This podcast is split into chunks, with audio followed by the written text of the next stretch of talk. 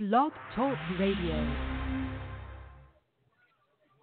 Well, hello everybody and welcome to Meadowlands Racing and Entertainment. It's the twenty nineteen Hambletonian presented by the United States Trotting Association and Bet America. Mike Carter alongside of Garnett Barnsdale. Ashley Mayhew is down in the winner's circle as the pick four pool. Garnett is approaching one hundred thousand dollars guarantee at one hundred thousand dollars. And Garnett, let's real quick take a look at this Hambletonian elimination. It is a field of eight.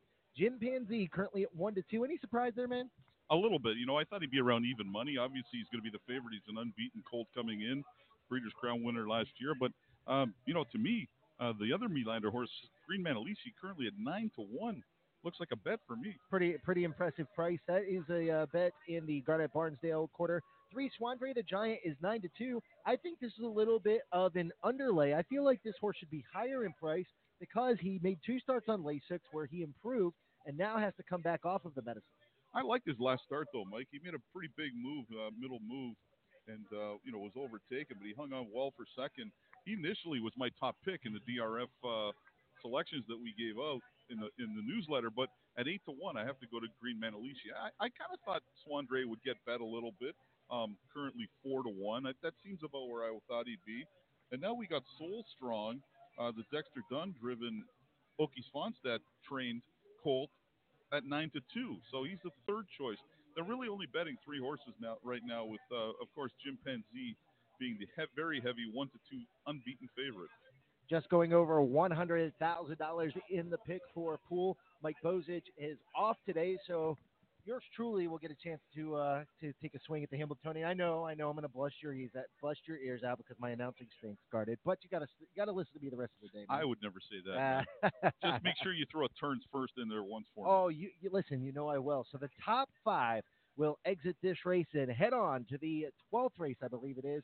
The Hambletonian final going for one million dollars, one to two currently on the seven, Jim Panzee, nine to two on the four, Soul Strong, four to one on the three, Swandre the Giant. They think that the bettors think, Garnett, that he can improve here. Yeah, I mean, like you say, he's, he's off, you know, he can't use Lasix, so, it's, but, uh, you know, they paid a huge price for this colt, mostly for this race, so we'll see what happens. All right, well, they are headed to the gate. Uh, we're going to give this thing a, a, uh, a call here. It's the first of two Hambletonian eliminations for three-year-old open trotters per seventy thousand dollars. They're lined up for the eighth race. It's been a lightning-fast racetrack thus far. They're picking up speed, and here they go.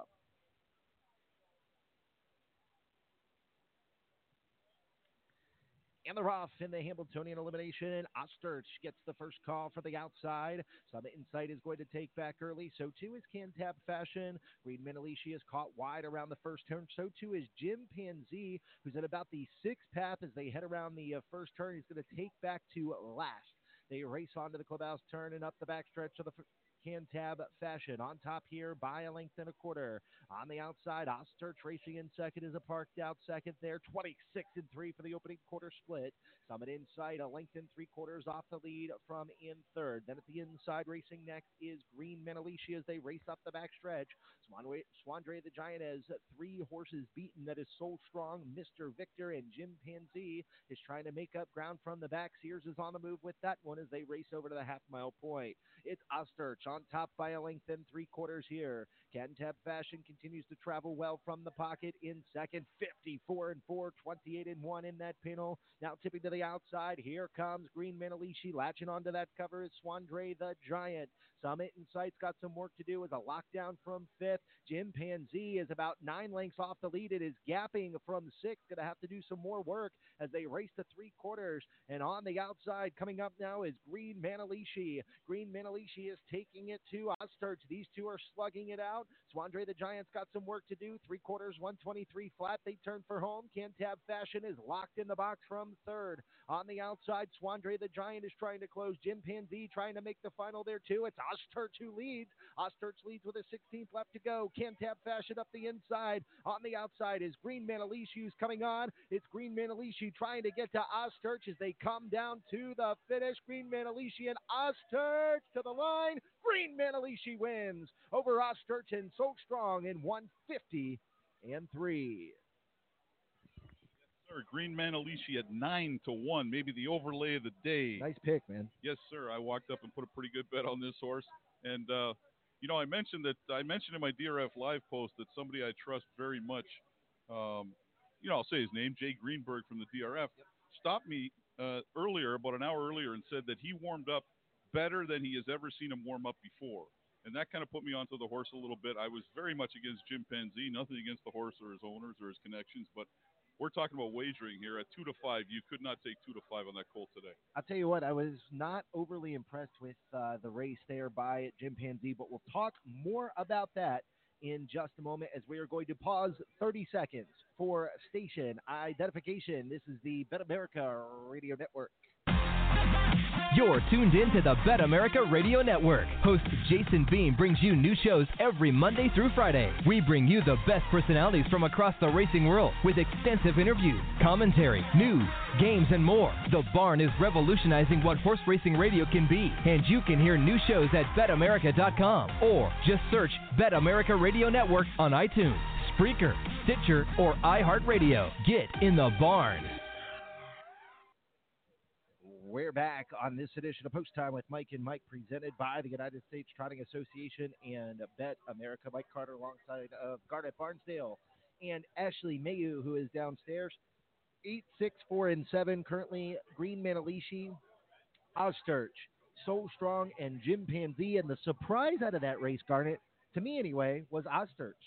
Yeah, you know, I, I heard a few people saying that they like this colt, actually, and um, he raced huge. It didn't look like Green Manalishi was going to get him until maybe the last seven or eight strides of the race.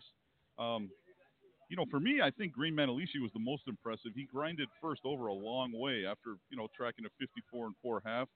Swandre the Giant had a perfect trip. Couldn't He couldn't catch the cover, so maybe there was something to him, you know, not racing so well on Lasix. Um, Jim Panzee, uh, I don't know, but, uh, you know, he he kind of got looped right at the beginning, and he was forced to take to the back, and uh, – He, he, you know, he made the final, so maybe if he gets a better draw, he's got a better shot. One horse I wasn't really impressed with was the seven, Jim Panzee. And Garnett, he had to come from a long way back, but when Brian asked him to go, he did not take off like I thought he would. Yeah, but, you know, like I say, I mean, if you look at this horse's, uh, you know, racing lines, he's up front almost every race. So coming from back there, he pretty much, you know, I think he pretty much had no shot.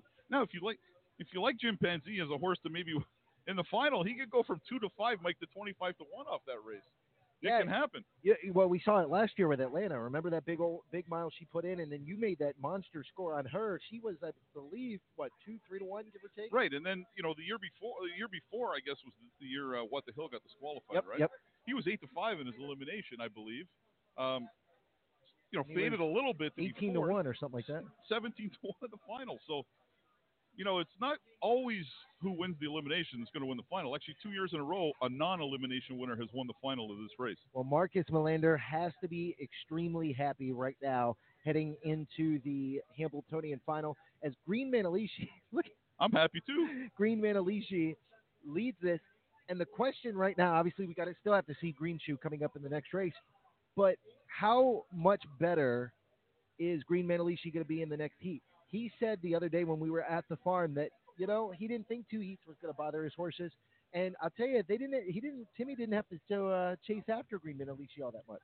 No, I think he babied him a little bit about, you know, for the last half of the final turn. He looked like he took a couple rough steps to me. I don't know. Maybe I'm not an expert on this, but uh, it looked like he went a little bit rough. But uh, and Timmy kind of just, uh, you know, he kind of just coaxed him a little bit to get up there. But. Um, You know, it was, it was a pretty big mile, fifty and three. We thought we thought they go a little bit faster. It'd be interesting to see if they break fifty in the next one. But I mean, you know, you should. There's no reason to set a speed record in the elimination. Not in the elimination. I, you know, we saw what Atlanta came out here and did last year, yeah. and you know, and, and it didn't it wound up didn't hurt. Excuse me, wound up not hurting her in the final. But you never know. You want to see these horses be able to do fifty and three. We talked about how fast this track was earlier this afternoon, Garnett, and it's still been lightning fast. We just saw Lather Up go forty-six and three in a mile and an eighth race. So the track is definitely lightning fast. It's packed with speed. It's going to be interesting to see how the rest of the afternoon plays out. Absolutely. And you saw, you saw there, I mean, six led all the way. The eight was first up. I mean, the four was never that far back. So uh, Jim Panzee was basically up against it, you know, seven or eight strides into the race when he's – Nobody's nobody's come from that far back today and done anything really. So you know, you might give him a little bit of a mulligan if you get a big price on him in the next in the final. Listen, you might. Uh, my wedding present is on you. Twenty dollars sixty cents to win on Green Manalishi. Ten dollars to place. Five sixty to show. Number six Osterch. Twenty two twenty to place. Nine forty to show. Four dollars on the four Soul Strong to show. Eight six exacta. Three hundred twenty seven dollars twenty cents trifecta. Man, I tell you what, you probably should have had this. one thousand eight hundred fifteen dollars and sixty cents. We'll have the superfecta price here for you momentarily. Ashley Mayu is down in the winner's circle. She's going to try to get with Tim Tetrick. Dime Super returns two hundred twenty-four dollars and nineteen cents. We're going to take a very short timeout. We're going to return, and Ashley Mayu will be joining us with Winter Circle Reaction. You've got Post Time with Mike and Mike, presented by the United States Trotting Association and Bet America.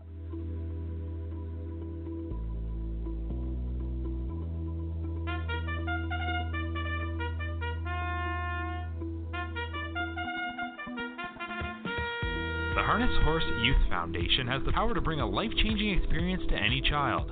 We introduce youth to the horses and skills that build confidence, friendships, and a lifelong love of harness racing. The Harness Horse Youth Foundation has been a positive influence in the lives of thousands of young people since nineteen seventy-six. Check out the complete list of Harness Horse Youth Foundation camps and activities at H H Y F dot org. That's H H Y F dot org.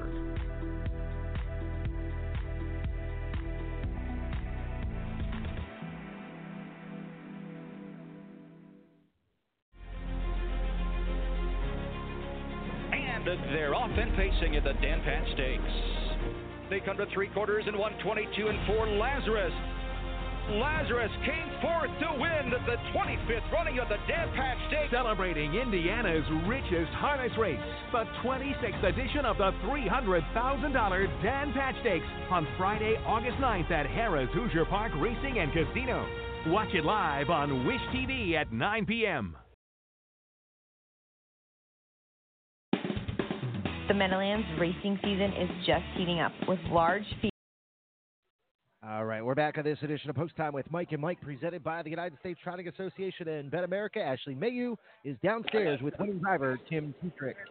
Hey, guys, I'm standing alongside Tim Tetrick, who drove Green Manalishi to an impressive performance in the first Hamble elimination. Take us a little bit through your trip. It looks like it's set up beautifully. Yeah, well, I mean, he had to do some work, but uh, he's a big, strong horse, and I think he's a grinder, so I don't think it'll bother him.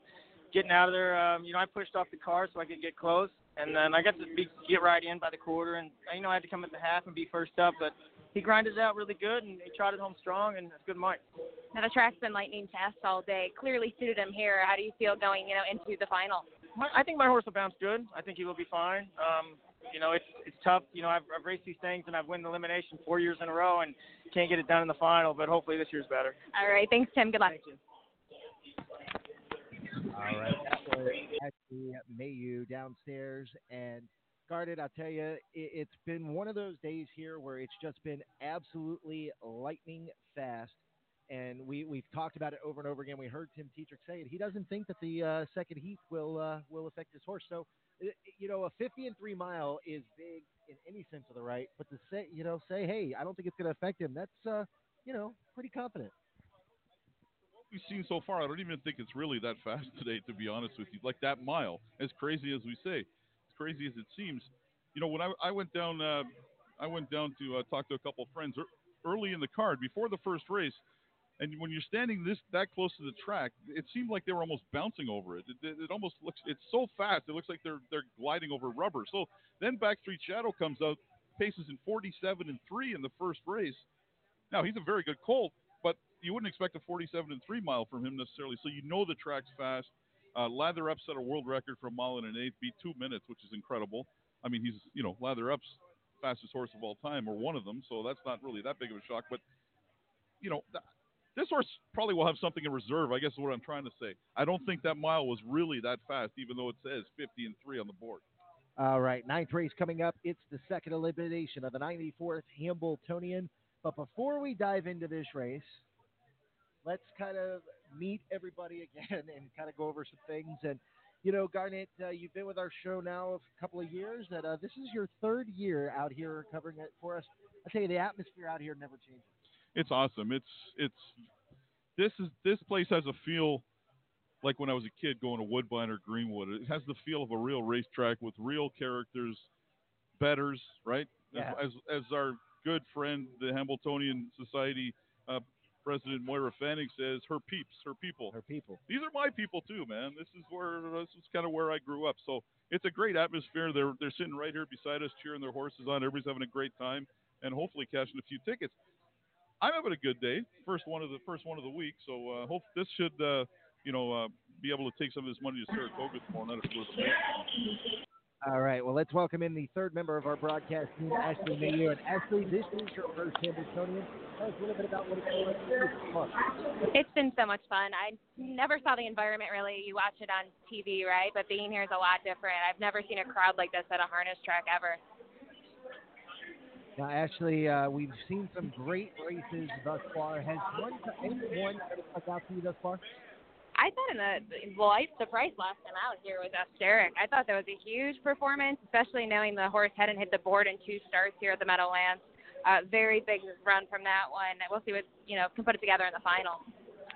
All right, Ashley. Well, we'll be talking with you throughout the rest of the afternoon. She'll be providing winner circle reaction. She'll be pre- pre- uh, providing some analysis for us, Garnet. And we know she can cash in pretty big tickets. Uh, we saw her do that last night. Yep. Uh, she's Ashley's a very good handicapper, maybe even a better better than a handicapper. She's a very good better, sharp, very sharp. All right, Ashley, we'll be talking to you soon. Sounds good. All right, that was Ashley Mayu, and you know we talked a little bit earlier about how good, or should we talked a little bit about how good of a handicapper she is. She's very astute, and I like that about her. One to nine, currently on the five, Green Shoe. And Garnet, let's take a look at the field for the ninth race for the ninety-fourth Hambletonian elimination. It's the second elimination. And a horse I really like here that's obviously not taking a whole lot of play, but is taking some play, is that ten to one, Don't Let Him. Yeah, uh, you know, I mean, if you if you think Green Shoe can get beat, you're going to get a price on anybody here. He's a very big one to nine favorite when you see the second choice is ten to one. That's that's like a the almost minus pool territory. I think I think Don't Let Him's going to come down in price. I think there's a few people that have been talking about him that like him, that are well-respected handicappers. We still got nine minutes till they even come out, probably fifteen till they go. Um, I, I would expect by post time the five floats up to about one to five, and I would expect uh, Don't Let Him to be in maybe nine to two territory, maybe four to one. I, you know, he's not going to go off at ten to one. There's no way. All right, number eight, Marseille, is a kind of an, an interesting play for me. For Oki or Oki Svanstedt, the question here is going to be, he said the other day when we were at the farm that he's he's leaving. There's no question that he's leaving. Yep. And I don't think that he has anything other anything else that he can do other than leave. The question is, is he going to try to steal it like he did in the Beale? I think if he makes the front, if he clears, he's going to try to steal it, absolutely. But it's a big difference. Um, it's a big difference uh, cutting a slow quarter, you know, around a turn on, on those smaller tracks than trying to steal one going down the straightaway here. You saw how fast Hambletonian Hanover removed today to go to the front. Um, you know, obviously his driver, her driver, Andrew McCarthy, figured he had the best horse, but I, I don't think he can really steal it by slowing it down, especially as fast as they've been going today. Like the second quarter there was twenty-eight and one, and maybe even that's a little bit slow today in this first uh, elimination. All right, we're looking at Green Shoe currently at one to nine. Garnet, the real question in this race, obviously the, with eliminations, you know, sometimes you don't get some of the best horses together. And in the last elimination, we saw a bunch of good horses together. This race seems to be, if you ask me anyway, the lighter of the two eliminations. Really? Does Green, to me anyway, it does. Does wow. Green Shoe have to win this race? I think this is the stronger one, actually, because if you look at some of these horses, like Pirate, Pilot Discretion hasn't missed the board this year. He finished second to Green I might have Shoe. Screwed up. I might have screwed up here, um, but go ahead. Don't Let Him. You know, here's the thing about Green Shoe for me. Last year on the same day in the heat, it's not really as hot this year, with a big crowd racing in the afternoon, he ran. He ran like Seabiscuit more yep. than he trotted like a, a, a standardbred. So, listen, at one to nine, it makes sense to take a really close look at this horse on the track in the post parade, scoring down. He probably really can only beat himself. I think he's really that good from what we've seen, right? The one race that he got beat was a total fluke. He got... You know, he was back steamed in a, in a really slow uh, fraction. Marseille stole the race. And Green Shoe still closed like unbelievably, considering where he came from. Um, just, it was just an unbelievable performance that he lost the race by a couple of inches, considering he had to go probably into about the sixth path on the far turn to circle all the dead horses in front of him. So really, I, I think only in this, you know, I could be wrong, but I doubt it. I think Green Shoe can only really beat himself, but it makes sense at one to nine, especially if there's a minus show pull, which is possible, to take a close look at this horse on the track to make sure he's behaving himself. And if he looks a little bit hot, maybe that's the time to play against him. All right, we are six minutes away from the ninth race. It is the second elimination for the twenty nineteen ninety-fourth Hambletonian. Ashley Mayu is back upstairs with us here. And Ashley, after looking at the first elimination, we've, you know, we've talked a little bit about, you know, who we all have kind of liked. Who do you like in this race, and uh, who do you like and why? Green Shoe looks awfully tough in this elimination. You know, I tried to look for a bit of more of a price. Kind of went to the outside in here. Marcelle, I just thought the most recent race in the gears was pretty impressive. They went one fifty-one and four. I have to go for more value. Green Shoe's one to nine, and I can't bet one to nine with your money or mine. Yeah, you, oh, thank you. You hear? You see, they're bringing us the chart. Okay, so who was fifth? Let's see here. Who was fifth? Finishing fifth was the one. Cantab Fashion. So Cantab Fashion makes the final. So here are the entrants for the, uh, excuse me, for the final. If I can get the paper to stick. We've got Cantab Fashion. We've got Soul Strong.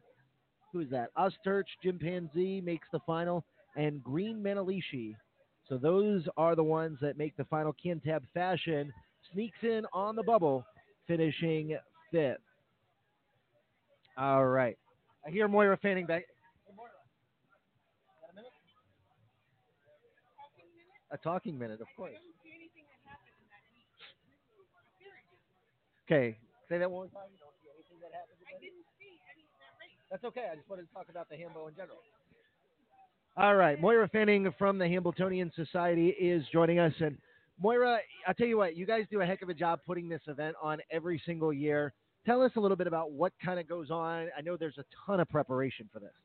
Well, of course, it's a summer event, so you have to make it cool for the people and cool for the horses. We do that uh, with misters and fans in the paddock, and there's a actual misting tent, so you can almost get a shower in Paddock Park if you get too hot. All kinds of events, a great band, lots of stuff for the kids, and besides that, there's a tremendous horse race about every thirty minutes here, and a lot of great wagering options. All right. Well, listen, Moira, we've seen some pretty impressive performances today. They've done a heck of a job getting this track ready uh, for this afternoon, where I'm looking forward to an exciting Hambletonian. Yeah, I am too, but I have to tell you that um, Tall Drink Hanover race was the one that really had my heart in my throat. It could have to do with the fact that I own part of Trillions Hanover.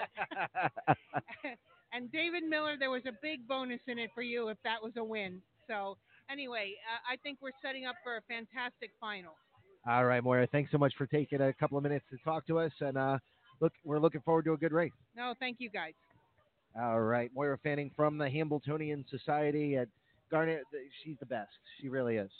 We call her female champ for a reason, because she's the she's she's the best of the best in this industry, and we're not just kissing up because you can ask anybody, and everybody that knows her will tell you the same thing. All right. We are two minutes away from the ninth race. We're going to take a, a quick timeout. When we come back, you'll have more from the twenty nineteen Hambletonian presented by the United States Trotting Association and Bet America. We'll be right back. Whitback Farm yearlings are born to compete and raised to win. The two thousand nineteen lineup features siblings of rich performers and first foals from productive families. In two thousand nineteen, Whitback Farm is selling yearlings at Goshen on September eighth, the Ohio Selected Sale on September thirteenth, On Gate September eighteenth through the twenty-first, Lexington October first through the fifth, London October nineteenth and twentieth, Harrisburg November fourth through the sixth, and the Harrisburg Mix Sale on November seventh and eighth. For more information, visit Winback Farm dot com. That's Winback Farm dot com. Southern Oaks has been the winter home of many great horses competing in several different stakes programs. It's home to leading trainers such as Irv Miller, John Bodenshane, Eddie Lohmeyer, and Ian Moore, just to name a few. The farm is conveniently located within forty-five minutes of both the Orlando Airport and Daytona Beach in sunny Florida. Southern Oaks, arguably the best training surface in all of Florida, has stalls for rent for the winter season. For more information, visit southern oaks training dot com. That's southern oaks training dot com. You're tuned in to the Bet America Radio Network. Host Jason Beam brings you new shows every Monday through Friday. We bring you the best personalities from across the racing world with extensive interviews, commentary, news, games, and more. The Barn is revolutionizing what horse racing radio can be, and you can hear new shows at bet america dot com or just search Bet America Radio Network on iTunes, Spreaker, Stitcher, or iHeartRadio. Get in the Barn. Welcome back to the uh, live coverage of the twenty nineteen Hambletonian. Mike Carter alongside of Garnett Barnsdale. Ashley Mayu is downstairs getting winner circle reaction. She'll also pre- be providing some analysis as they are getting ready to come onto the racetrack for the ninth race as the All-Star Buglers welcome the horses onto the track for the ninety-fourth Hambletonian elimination, second elimination. We are eight minutes away, the board says. Board says zero, but the board, the clock in the first turn says eight minutes away from the ninth race. It is a field of eight, one to five currently on the five Green Shoe. Six to one on the six, Don't Let Him. Everybody else at extremely big odds here as Marseille, who was five to one on the morning line, seventeen to one. No real surprise there, though, as they are on the racetrack for the ninth race. Let's take a look at the field. Garnett, somebody who uh, is from your neck of the ones, number one, Forbidden Trade, uh, trained by Luke Belay, uh, in the uh, de- owned by Determination. Bob McClure drives in this Hambletonian, four for six in twenty nineteen, is yet to miss the, miss the board this season. One of his more impressive races, though, was when he missed in the good times. He was second in the final. You look, the two, Jerry, owned by S R F Stable, trained by Marcus Melander, trained driven by Oriane Kielstrom. I hope I got that right. Jerry's going to need some luck to make the final here. Number three, Pilot Discretion, is owned by LeBlanc, Fedora, and Anderson. Tony Alagna trains. Andrew McCarthy drives. Tony is extremely high on Pilot Discretion. He stopped by and talked to Wendy Ross and I this morning. He thinks his horse has a big chance in the final. He's a good price here at twelve to one. The four, Reign of Honor, owned by Dio Valente Farms, Jennifer Dalton, T. Pontoni, Kentucky Anna Racing Stable, trained by Nifty Norman, driven by Dave Miller. Only three on the board finishes in eight starts this year. Reign of Honor is also going to need some luck to make the final, I think. Number five, Green Shoe, four for five this year after going two for four in twenty eighteen, was lightly raced, was second in the Beale final, won the Stanley Dancer convincingly in one fifty and one. Everybody thinks this is the year that Marcus Melander wins the Hambletonian, and it's with the five, Green Shoe. Six, Don't Let Him's nine to two, just like I said he was going to be five minutes ago. He's owned by Brittany Farms, Tactor, uh, Christina Tactor, John Fielding, Herve Liverman, trained by Nancy Johansson, and driven by Yannick Gingras. Let Don't Let Him comes off a win in one fifty and two, where he just just dominated from the ten hole here. Um, if anybody's going to be Green Shoe, I think it's probably going to be him. Number seven, Super Shizzle, is trained by Per Ingblom, Al Lidfeld, and Perry Soderberg do the owning. Scott Ziron, the driver. Scott Ziron winning the Hambletonian last year with Atlanta, one for six so far in twenty nineteen, but has only missed the board one time. So a horse that you might want to consider using underneath. The eight, Marseille, owned by Oki Svanstedt, ordered by Stable. Howard Taylor, trained and driven by Oki, comes off a win in the Gears. Before that, beat uh, Green Shoe in the Beale. I don't think there's much uh, doubt that Marseille will probably be on the lead at the quarter here. It's going to be interesting to see what happens from there. Let's talk a little bit about number one, Forbidden Trade. You said this horse is taking a little bit of money, fourteen yep. to one. Are you surprised at the price on the one horse? I'm surprised a little bit that he's that low. But listen, I'm going to tell you a couple things about Forbidden Trade. His race, his last race, he beat uh, basically a preferred uh, trotter, B Yo-Yo. Um, he's been racing many races, or, or at least a couple, and that was one of them against older horses. So, I mean, uh, he just kind of sat there on the outside. The track was sloppy. I don't know why it says good. The track was very wet that day, and uh, just kind of glided up, won as he pleased. He's, you know, he's really good right now, but the question, you know, the sixty-four thousand dollars question is, is he Hambletonian good? I don't know that, but we're going to find out soon. Number two, Jerry, currently a fifty to one. Oran Kielstrom always tends to show up on Hambletonian day. uh, drive in for Marcus Melander. I think the, you know, the plan for Jerry is just going to be to make the final. I think so. I think Jerry's going to probably try and sit an inside trip. Um, and then, you know, just kind of maybe stay on the inside in the stretch when they fan out, hope to beat two or three of them. He'd have to beat three of them to make the final. And I think it's very possible that he can. Thank you. Go ahead, Mike. Okay, go ahead. The three Pilot Discretion is very interesting. Won, won four out of six. He was a very good winner in the good times. Uh, we were there that night, North America Cup night. Um, since then, uh, you know, he hasn't been overly taxed. He hasn't gone any really big trips, I don't think. The, his trip in the Dancer was, was solid when second to Green Shoe. Um, I wouldn't discount his chances here if he got the trip at eleven to one.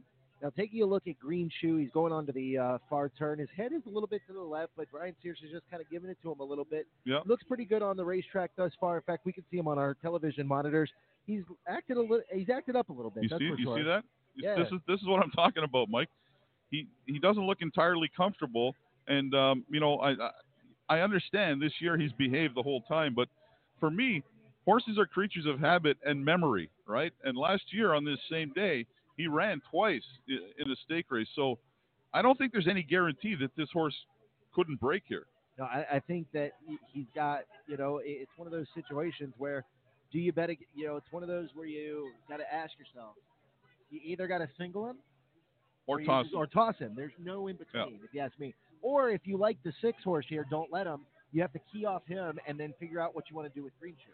Yeah, you know, I'm I'm a little disappointed in myself. I get so involved in work here.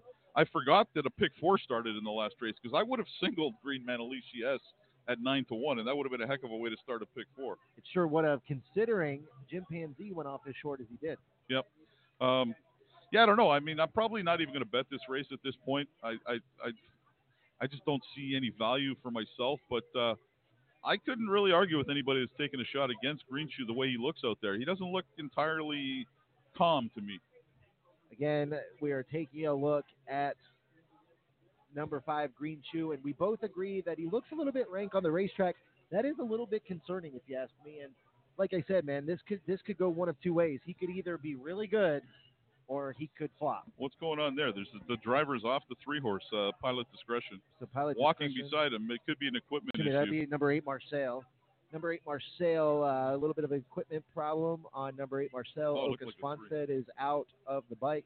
He now puts himself back in. twenty-one percent win percentage. That's not really meaning a whole lot considering he's got a heat start, start it. This is going to be an interesting race, that's for sure. Yeah, that looked like a three to me, Mike, but you're correct. That was the eight. Um, I don't think it was anything major. He, was, he nope. got back in there pretty quick. But, uh, you know, considering uh, considering the way these races have gone, two speed horses most of the day, Marseille might not be a bad play here at eleven to one. I mean, I don't know. I, I just, for me, I think if Green Shoe stays flat, he probably wins. He probably so does. I, I'm not going to go make make bets counting on him to break, but, you know, I, I'd, I'd like to see him again on the screen here. It's hard for us to see the track. There's so many people here beside us. Let's see. It'd be interesting to see him on the screen again to see what he's, what he's looking like out there. Looking for Brian now. I don't see him. He looks like he might be with the Outrider over here to our left. Okay. Well, that's interesting. The Outrider. So that's a, you know, interesting uh, interesting play, huh? Yeah. I mean, uh, the, the one thing that surprised me a little bit looking at the board is, is Forbidden Trade only being fourteen to one. He's taking some money from somewhere that's not Uh, ten five dollar bettors down here in the front row. Of, uh, he's taking some money from somewhere. Somebody's bet a few hundred dollars on this. Something course. else I'm noticing. He looks a little warm. He definitely looks a little warm. Green Shoe. Green Shoe looks a little warm, which could be an issue. But what we, what that could be from is he could be very he could be stressed out right now. That might be what that is. Is not necessarily. I mean, it's hot. Don't get me wrong, but it could be stress. That's what I'm saying, and that's that's what I mentioned. You know, earlier is. Um, Last year on the same day, under similar conditions, yep, he broke. He broke twice. He broke at the start. He came on again. He broke again. I don't know if he normally gets assistance from the Outrider, but he is now, and he looks fairly calm.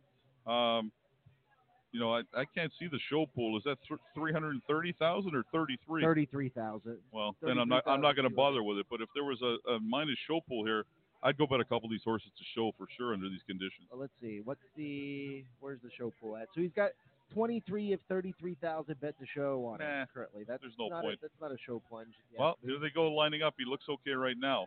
He looks okay right now. We're about to find out, is Green Shoe the real deal? He looks, looking at the monitor, again, Garnet, he look, he definitely looks okay um, at this point. But what will he do once the gate opens?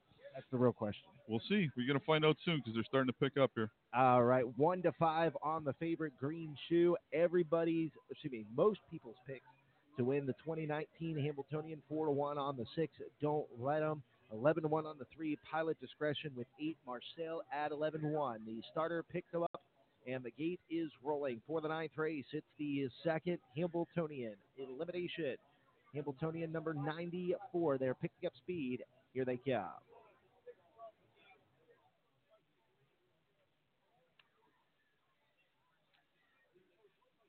And they're off, and Green Shoe was rough-gated behind the gate. He left the two. Jerry made a break, a nasty break there for Jerry, and Marseille, as expected, goes right to the top. So Marseille and Oki Svanstedt head to the lead. Forbidden Trade is going to take a pocket position in second. Green Shoe was a little bit rank early, but looks a lot better now as they race on to the uh, first uh, turn. On the outside, racing next is Don't Let Him into fourth. Fifth to the inside is Pilot Discretion as they race up the backstretch. Reign of Honor is next, and the back marker is Super Shizzle, twenty-seven and three for that first quarter split in Marseille. And Oki Svanstedt have the lead. Forbidden Trade comes to the outside, and Oka stepped on the gas and slammed the door shut on Forbidden Trade. Racing in third is a Green Shoe. Decision to make now for Yannick, and Don't Let Him as Marseille opens up to a two and a half length lead here. Green Shoe still looking a little bit rank as they race up the back stretch, and it's Marseille who has the lead. Past the half, fifty-six seconds flat. They slowed it down in the second panel, and here comes the big horse Green Shoe and Brian Sears to the outside. Live cover for Don't Let Him at the inside. Forbidden Trade is gapping. Racing next is a Pilot Discretion. From there is Reign of Honor, and Super Shizzle is at the back. Green Shoe heads around the far turn and now opens up by a length and three quarters over Marseille in second. On the outside, Don't Let Him is third. Past three quarters, one twenty-three and three, twenty-seven and three. Green Shoe turns first. Green Shoe's on top with a length and three quarter lead. Marseille races into second. Don't Let Him trying to charge on the outside. Then Forbidden Trade coming late is Pilot Discretion, but it is Green Shoe under almost no urging. Brian Sears sitting very chilly in the bike. He still has a two length lead, and it's going to be a Green Shoe to take this elimination by two lengths in the end. Tight for place, I believe, Don't Let Him over Forbidden Trade in one fifty and two. Well, Green Shoe got the job done, but he was probably a fraction of an inch from breaking when the gate pulled away. I don't like him in the final. I, you know, don't who like I, him in the final. You know who I might like is Forbidden Trade, because he was kind of looking for room there. He finished up good. He'll probably be a big price again. Man, I don't know. Like, he was only really the last quarter he looked somewhat stable and, and, you know, trotting the way he should, but he looked, you know, moderately ranked for the whole mile, and I, I don't even know how Sears kept him flat at the start. I thought for sure he was going to run. Well, we all saw the head bob, and yeah. we, we all thought for a quick second that maybe, just maybe, that Green Shoe was going to make a break. Let's pause thirty seconds and regroup for station identification. This is the Bet America Radio Network. You're tuned in to the Bet America Radio Network. Host Jason Beam brings you new shows every Monday through Friday. We bring you the best personalities from across the racing world with extensive interviews, commentary, news, games, and more. The Barn is revolutionizing what horse racing radio can be, and you can hear new shows at bet america dot com or just search Bet America Radio Network on iTunes, Spreaker, Stitcher, or iHeartRadio. Get in the Barn. We're back to this edition of Post Time with Mike and Mike, presented by the United States Trotting Association and Bet America. Mike Carter alongside of Ashley Mayu and Garnett Barnsdale. And Garnett, one to five on number five. Um, one to five on the five. Green Shoe, number one for excuse me, number one Forbidden Trade was third. Six, Don't Let Him was second, and the eight Marseille was fourth. We'll have to wait to see who was fifth there. I didn't quite see it. Did you? I didn't see it. No, pretty formful. I mean, uh, those are the top four choices, basically. Uh, I, I guess the three was favored over the one. He didn't do much there, Pilot Discretion. I'm not sure if he was fifth or not. We'll have to see on the replay. But uh, Green Shoe looked very good coming to the wire, maybe the last three sixteenths of the mile. But for the first, you know, five eighths, he he looked like he could run to me.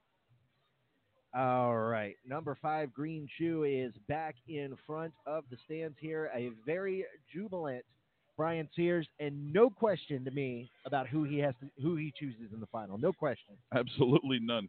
I think uh, he probably made his choice after the first elimination. Well, we we had talked to Marcus Melander. Everybody seemed to think that they were just going to kind of talk it over following the two eliminations. I don't think there's any question now.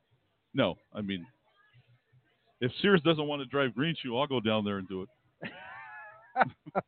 Listen, you might. Uh, yeah, that'll that'll boost his odds. Well, for sure it will. You know it's going to. I mean, that's just how it is. You know what I mean?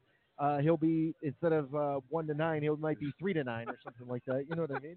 Four to five with me driving for sure. So the official sign has not gone up just yet. Again, no official sign just yet, but five, six, one, eight is your top four, one fifty and two. Two big miles by these couple of horses. It's really going to be interesting to see what happens in the final, Garnet. Yeah, you know, I'm not so sure Green Manalishi couldn't beat him on the square for what I've seen from both yep. these miles. All right, we are official now. two sixty, not a bad price on uh, Green Shoe, Garnet. I mean, you're getting sixty cents to the dollar. That's not bad. I would all, have been actually. terrified at the start trying to get my thirty cents on the dollar. Well, it's funny because we're, oh, the odds have gone away. So one, we had one to five. So two sixty, not a bad price. two ten, two ten.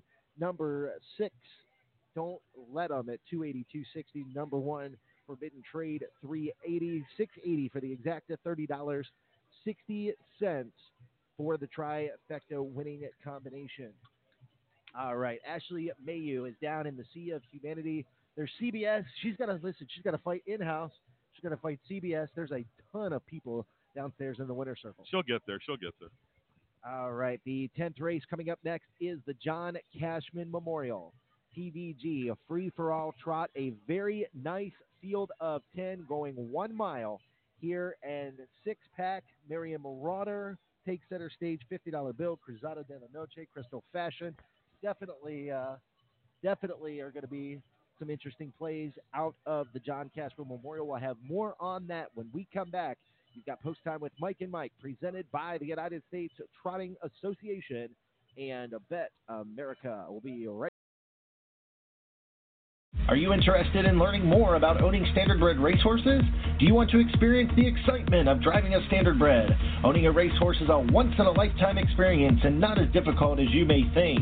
The United States Trotting Association wants to help make your ownership dreams a reality. Contact a member of the Ownership Concierge team by email at owners at u s trotting dot com or by calling eight seven seven, eight hundred, eighty-seven eighty-two, extension five five five five. The Meadowlands racing season is just heating up with large fields, bigger purses, nightly promotions, and some of the greatest restaurants in New Jersey. There are plenty of places to catch all of the exciting action.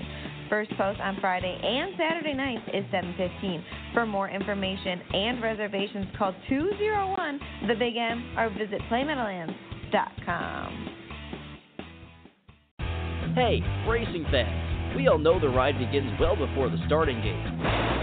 Stay warmed up around the clock at penn horse racing dot com, your home for all things harness and thoroughbred racing. penn horse racing dot com gives you the inside track on betting, industry events, breeding, news, and more. You know, everything that'll give you an edge come post-time. Visit penn horse racing dot com today.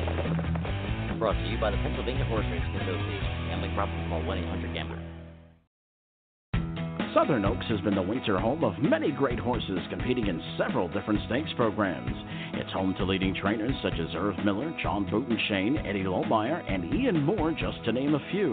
The farm is conveniently located within forty-five minutes of both the Orlando Airport and Daytona Beach in sunny Florida.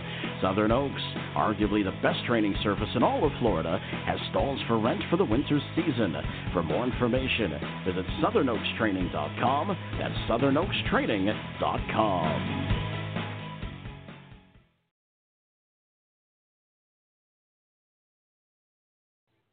All right, we're back on this edition of Post Time with Mike and Mike, presented by the United States Trotting Association and Bet America. Mike Carter alongside of Garnett Barnsdale and Ashley Mayu. tenth race is up next.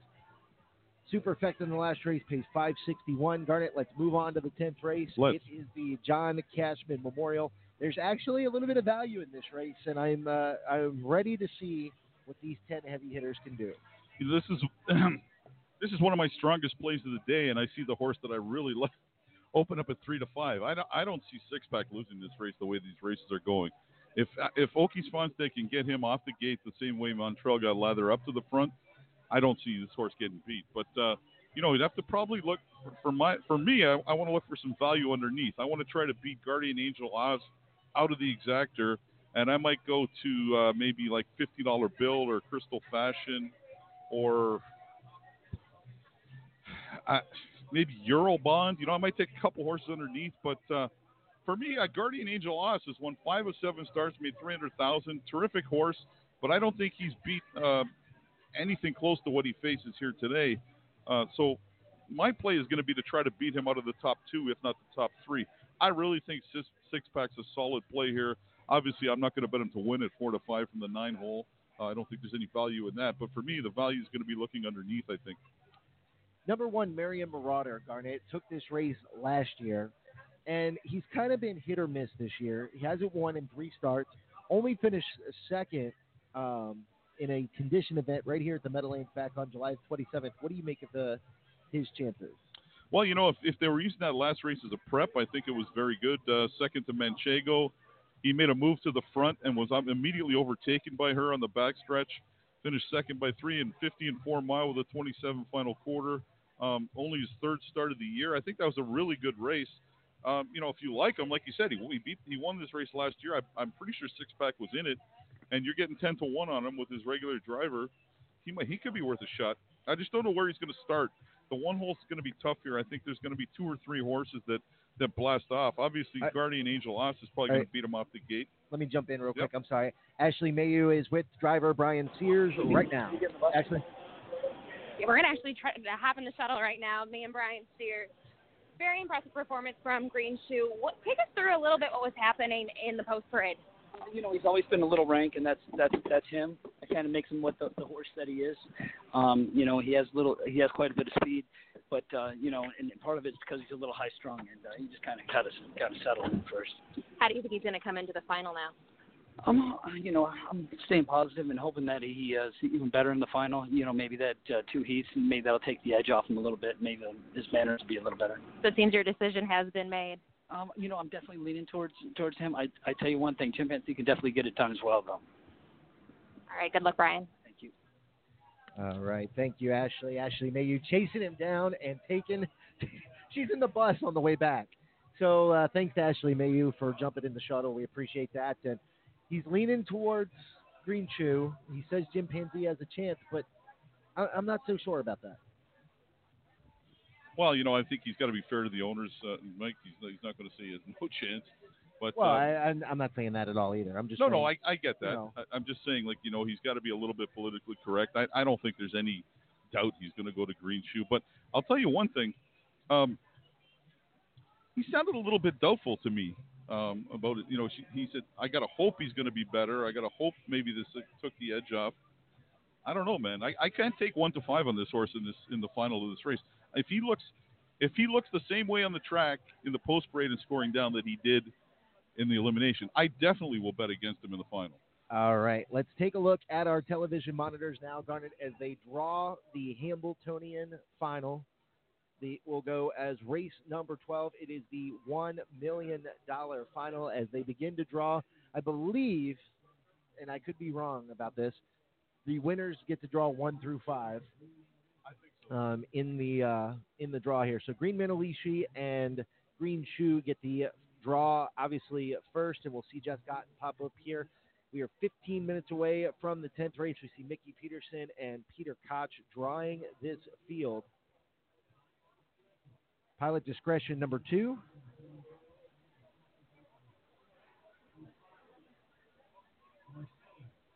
Post five for Marseille.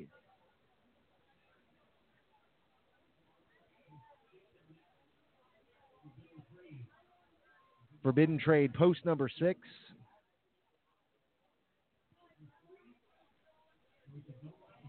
Post number three, Don't Let Him. Don't Let Him, post three.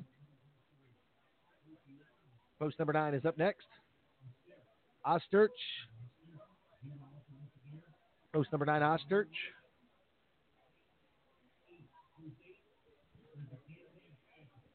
Cantab Fashion with post number eight.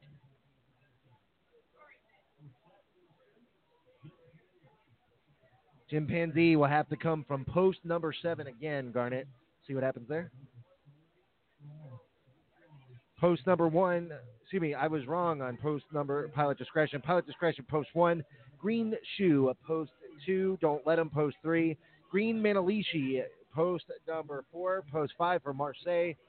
Six is Forbidden Trade. Seven, Jim Panzee. Eight, Cantab Fashion. Nine, Osterch. And the ten, Soul Strong. Garnet, are you... Uh, Surprised, what, what, or not surprised, I guess surprised isn't really the word. Are, are you taken back by anything here, or do you think this is, uh, you know, could be Green Shoe's race to win or lose? I don't know. I I, I might take uh, Green Manalishi again if I can get four or five to one on him. I don't know if I will now. Um, don't Let Him drew well. Where did the Toronto horse draw? Uh, Forbidden Trade, post six. That's not bad either. Um, Jim Panzee's going to have to come from post seven. That's a little bit leery for me, I think, you know, especially after what we saw in the first elimination. Let's see Let's see who they get on him as a driver. I, I'm pretty sure Sears is going to go with Green Shoe. Maybe he gets a more aggressive steer. He'll probably need a more aggressive steer in this race. And then uh, you've got Marseille from the five hole, so you know he's probably going to go. This is going to be interesting. There's going to be a couple horses maybe firing out of there for the front in the final here. All right, our girl Jess Gotten standing by. This is her first Hambletonian working for the Meadowlands, but uh, she's been she's been around this game a little bit. Uh, Jessica, how how are you ha- how are you doing working your first uh, Hambo? I'm really enjoying it. There's a lot of uh, prep that goes into it, and um, it's been a a long couple of weeks, but it's nice to see it all pay out. All of our hard work go into it, and it's been a good day so far. The track has been lightning fast thus far. We've seen both eliminations. Who impressed you the most? I'm going to have to go with Green Manalishi. Kind of uh, took me by surprise there. I really thought um, Jim Panzee was going to do a little better in there. He just come up a little flat. Um, aside from both eliminations, not taking anything away from Green Shoe or Green Manalishi, how about Lather Up? Lather Up was really impressive. forty-six and three and then fifty-nine and two. Big, big effort. Yeah, for sure. That was, he's just amazing. I really think he's really come around. He's put it all together. He's got the speed, and he, he obviously likes this big track. Another one to touch base on who I picked live on our show was um, Swandre Hanover. I was really impressed with her today, and I thought she was very good. Listen, you're picking winners all over the place. I see your name all over Twitter picking winners. You're in good shape. Oh, yeah. Well, it's, hey, it's closing weekend. You got to end on a bang, right? All right. Well, uh, thanks so much, Jessica, and uh, we'll see you in a little bit. All right, Garnet. Uh, Race number ten, let's d- talk about the Cashman a little bit. I'm going to hand it over to you, man. Yeah, like I said, I mean, listen, he's starting to he's starting to float up a little bit. I really like Six Pack here. I think he controls this race from the outset. Um, he didn't bounce last in his last start from the Hembo Maturity. The only thing he bounced into was a tough trip. From the second tier, he got in all kinds of traffic. Um, you know, he still managed to finish third. His race before that was one of the best races I've seen all year when uh, – You know, he he was forced to drive on from the nine hole, didn't make the front till past the fifty-four and one half, and still uh, was right there, only nipped by Atlanta in the final stride. So for me, this race goes through Six Pack. I don't like betting horses to win at even money, so I'm going to try uh, a different approach, try to beat Guardian Angel Ass out of the exactor, as, as I said earlier. I'm probably going to use, um, you know, a couple longer ones in here, maybe Eurobond, fifty dollar bill, um, maybe even, you know, Crystal Fashion. Probably go nine with the four, five, seven for the exactor. Try and get a little bit of value there because I don't think a nine two is going to pay much. Um, there, you know, there are there are other options. I don't think Six Pack's locked by any stretch of the imagination, but I think he's a very uh, strong favorite in this case. All right, we are ten minutes away from the tenth race. It's the John Cashman Memorial. We're going to take a, a quick timeout. When we come back, we've got more from Post Time with Mike and Mike, presented by the United States Trotting Association. Mike Bozich, along with Mike Carter, for Pacing for the Cure. Do you or someone you love with multiple sclerosis have a difficult time paying for your M S medications or need medical equipment such as a lift chair or scooter to help with your mobility needs? Pacing for the Cure can help. Please visit the pacing for the cure dot org website and complete the Mobility Aid application or contact Jeff at Pacing for the Cure dot org. If eligible, you may receive funding. Mike, Are you a harness racing trainer or driver? Please join the list of those who pledged in two thousand eighteen for the one dollar per win challenge. The two thousand nineteen challenge has begun and wins tally from January first through November thirtieth. For the drivers and trainers that are currently participating in the challenge and donate one hundred dollars, they will receive a Pacing for the Cure long sleeve t-shirt or baseball cap. For a two hundred fifty dollars donation, the driver or trainer will receive two tickets to the annual party. If you are interested in joining the challenge, please email Jeff at pacing for the cure dot org. Thank you, drivers and trainers. The Meadowlands racing season is just heating up with large fields, bigger purses, nightly promotions, and some of the greatest restaurants in New Jersey. There are plenty of places to catch all of the exciting action. First Post on Friday and Saturday nights is seven fifteen. For more information and reservations, call two oh one the big M or visit play meadowlands dot com. All right, we're back on this edition of Post Time with Mike and Mike, presented by the United States Trotting Association at Bet America. Mike Carter, alongside of Ashley Mayhew and Garnet Barnsdale. Ashley joining me at the broadcast table now as we take a look at the tenth race. It is the John Cashman Memorial, currently at even money, number nine, six pack. But Ashley, if I know you, like I think I do, you've probably got a price play somewhere. Yeah, when I looked at this race, I ended up going to the seven in here. That is Crystal Fashion. You know, racing that mile and a sixteen mile and eight, excuse me, last time, and did win that. Um, you know, beat Atlanta that day. Obviously, we added distance, but I just thought this horse would offer value, and I see that I do like that the horse is taking some play, twelve to one morning line down to seven to one. So I'm not the only one on this horse. Number one, Marion Marauder won this race last year, and seven to one is not bad of value on the one Marion Marauder. The question is, is though. Is this horse back to stakes caliber uh, contention?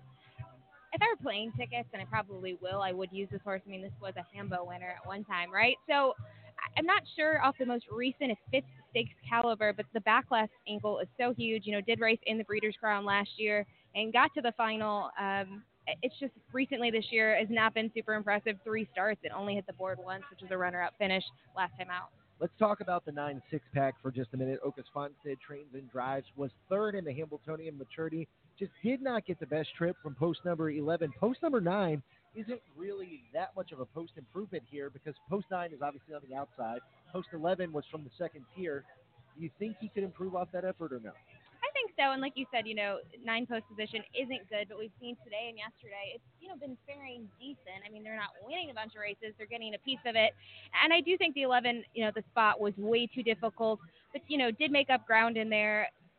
Does like this track from the record, you know, two wins from seven starts. I would definitely use this on my tickets. I just think six to five might be a little low. Seven, Crystal Fashion, was actually my Hambletonian pick last year. And it's funny because We can't, we sat up here, and I told Garnet and Mike, I said, I love this horse because the horse is going to be, you know, a nice price, whatever.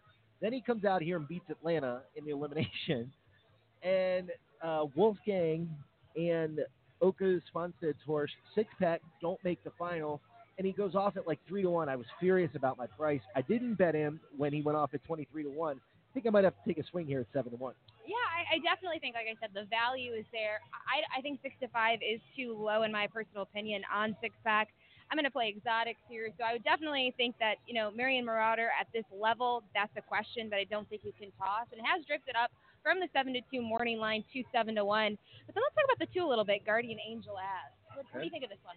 You know, it, it's funny you asked that. You know, he won the Cleveland Trotting Classic. Then he came back at a condition event the night before the Meadowlands Pace and just wasn't very good at all. I, I tossed him completely in the Spirit of Massachusetts, and then he raced extremely, extremely well.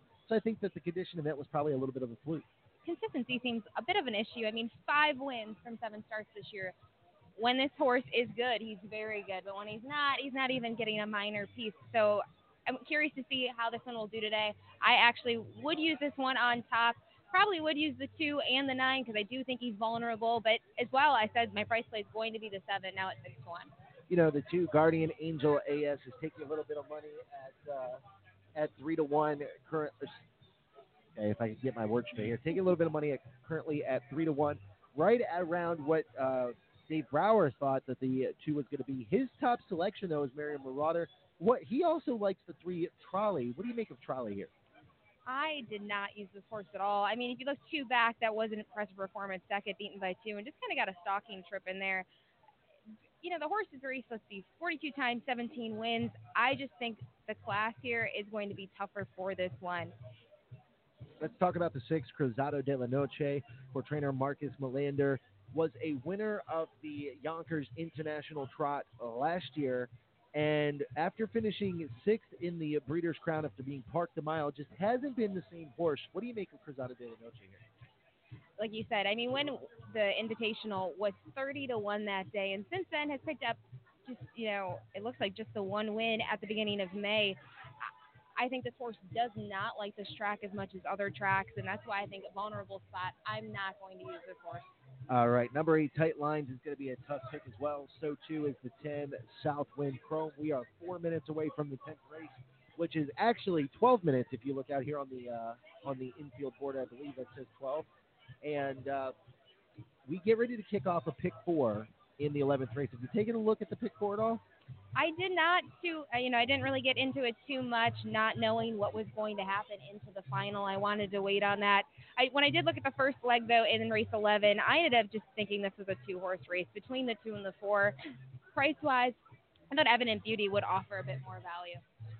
You know, it's funny because I was watching some of these, uh, some of the eliminations, and Evident Beauty really fought on strongly in the stretch. But when Doves Cry, I mean, look at this, Ever. twenty-six and four was parked out for the first quarter and still managed to draw off the win by three lengths in, uh, with a twenty-seven and one final quarter. I mean, that it's going to be hard to beat if she uh, repeats that effort today. Yeah, that final panel, twenty-seven and one, was very impressive. five to two Morning Line. I would think you'd have to use this one as well, but I do think Millie's Possession is going to take a lot of play because it was very game last time out, just winning by a nose. All right, the twelfth race is the Hambletonian Final, a purse of one million dollars. We've seen both eliminations. Here is the draw for the final. I want to make sure that I got the fifth-place horse in both of them correctly because, you know, we don't want to you know, we don't want to make a mistake here. Let's see. Fifth place was... Okay, where is it at? Fifth place, Pilot Discretion. Pilot Discretion. So... that's the field for it. Who do you like, and uh, what do you think could happen in the final? Well, let's talk about what I don't like. I think Green Shoe gets the top draw in here. Right I think now. Green Shoe would beat, if you ask me. I told Garnet as soon as the race was over, I don't know if you heard me, I said I don't like it in the final. I wouldn't go against him. I don't think he's going to be a lock. And now looking at the position, I can't single him on top. I would use him on my ticket. I just don't think he's going to stick around. All right. Well, I like I like you taking it. Listen, look at you taking a stand. I like it. thirteenth race is the Doctor John Steele Memorial. It is the T B G free-for-all for mares. Hanalore Hanover, three to one on the Morning Line, has won two straight. Emoticon Hanover, though. I say you're neck of the woods. You're not Canadian, though, like Gardner is down there at the end. But technically, you're neck of the woods. Uh, is coming off of a win in a qualifier for finishing second against Preferred Company. Who'd you go with here? I used Emoticon Hanover just... Thoughting, thought, thinking, I should say, that this one could bounce back. I was a little disappointed when we were there for the Ambro flight. I just, you know, failed as a favorite. I thought was going to get the perfect trip and definitely didn't. So I'm thinking today, you know, this track has been very strong here, and I think this could be a big improvement for her. Number one, Manchego, in that race for trainer Nancy Johansen, was sick, parked to the opening quarter, decided to go to the front, and drew off to win easily against Miriam Murado. What do you make of her chances here? I think I'm, you know, this would be another one I would use, especially if you look at the, the record here at this track, six wins from ten starts and that big time of one fifty flat. Very impressive, like you said last time out with Dexter Dunn in the sulky, drawing off. I was, I'm kind of curious to see how Marion Marauder fares today before I make a decision on this race. All right, let's take a look at the field for the tenth race. Actually, it is the John Cashman Memorial T B G free-for-all trot, first two hundred eighty thousand dollars.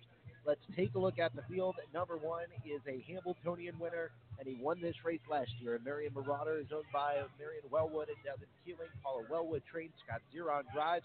Has, has struggled some in twenty nineteen, but he's back to the races today, hoping for a victory in the John Cashman Memorial. Number two is Guardian Angel Aaz. Comes off a win recently in a time of one fifty-one and three. Has not fared well over this track, only one win from seven starts. Number three is Trolley, owned by Anderson, Willinger, and Matthias. Irv Miller trains. Marcus Miller does the driving. The six-year-old brown horse by Hambletonian winner Donato Hanover, coming off a sixth-place effort, has broken twice, excuse me, has broke twice in his last two uh, starts. That is a little bit of a concern against this group, currently sitting at thirty to one. Number four, Eurobound owner Lindy Farms and Robert Rudolph, trained by Julie Miller, will be driven by Andy Miller.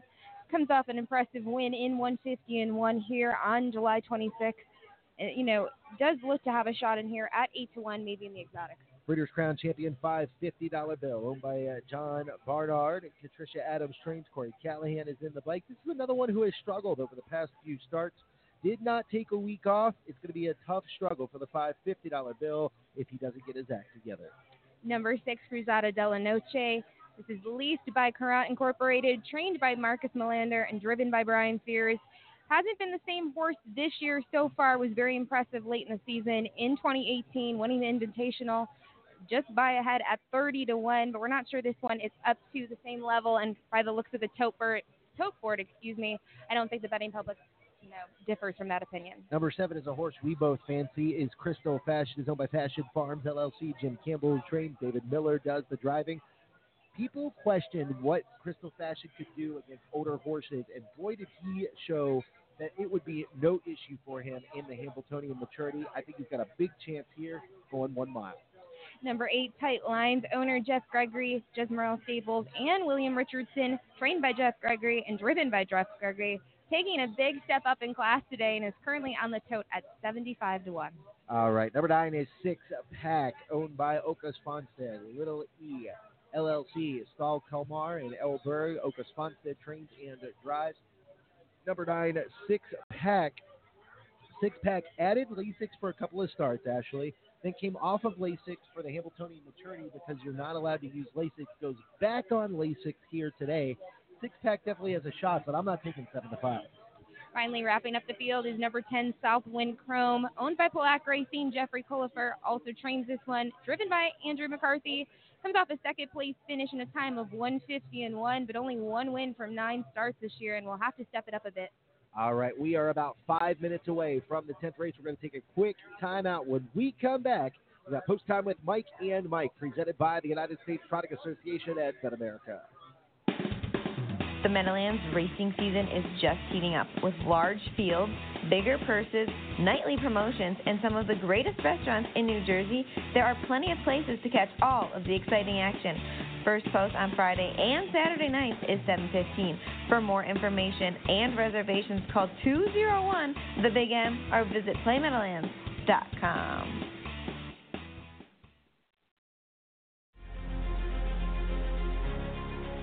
And they're off and pacing at the Dan Patch Stakes. They come to three quarters and one twenty-two and four. Lazarus.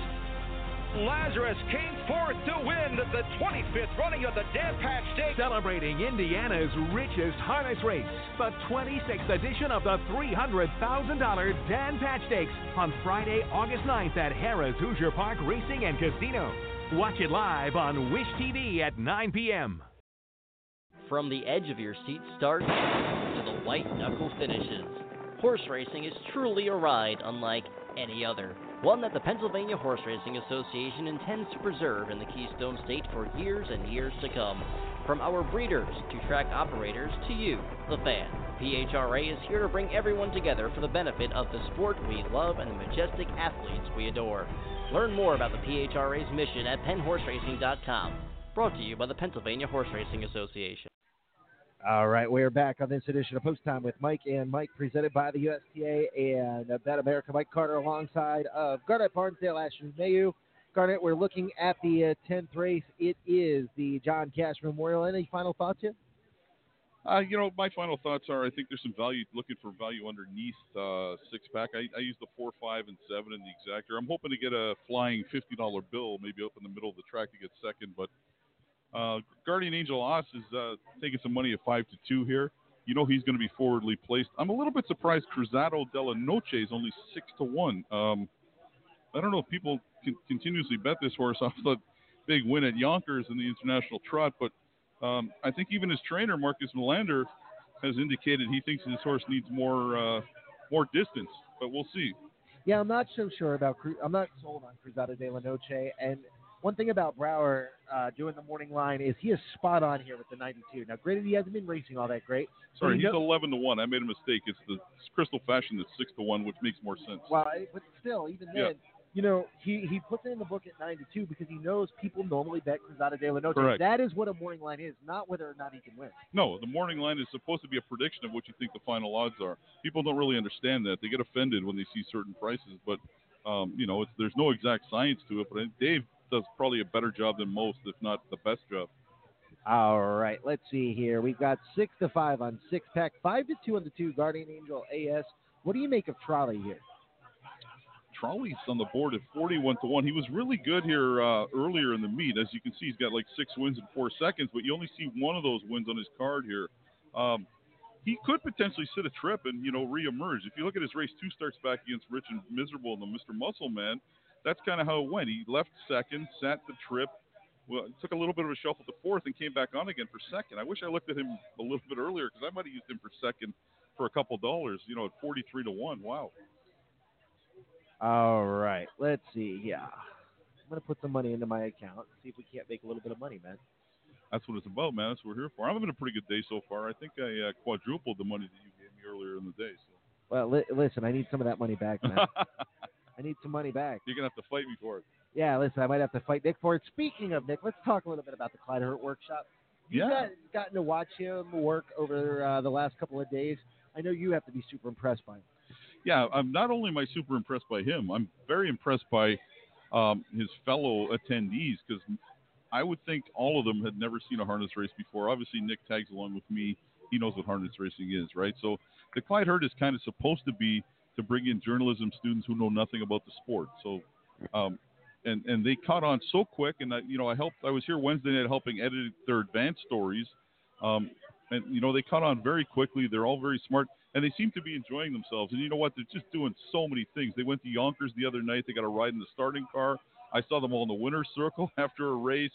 Um, They got to come here and, and, and drive a harness bred once around the track uh, to kind of get a feel for how, you know, things happen in a race. And they're just having the times of their lives, these kids. And I think, um, you know, from what I've read, they're, they're doing some excellent work uh, promoting the sport and, and getting some stories out there in different publications.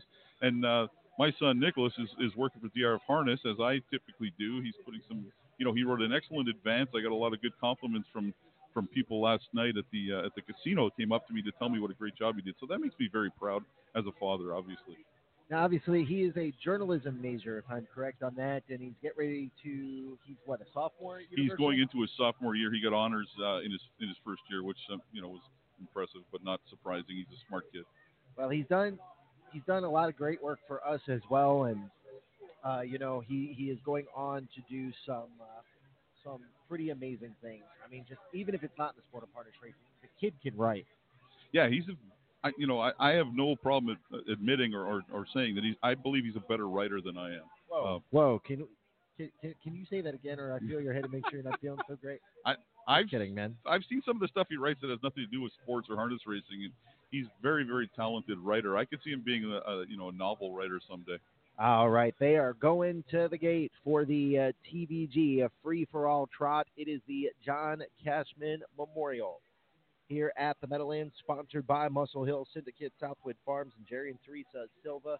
Six to five on number nine, six pack here as they line up behind the starting gate and get ready for the start. They're picking up speed for the tenth race. It's the two hundred eighty thousand dollars John Cashman Memorial here at the Meadowlands. Here they come. Rough gated behind the gate, the two, Guardian Angel A S. Now Guardian Angel A S back on the gate. Trolley a little bit rough gated as well. Here they come.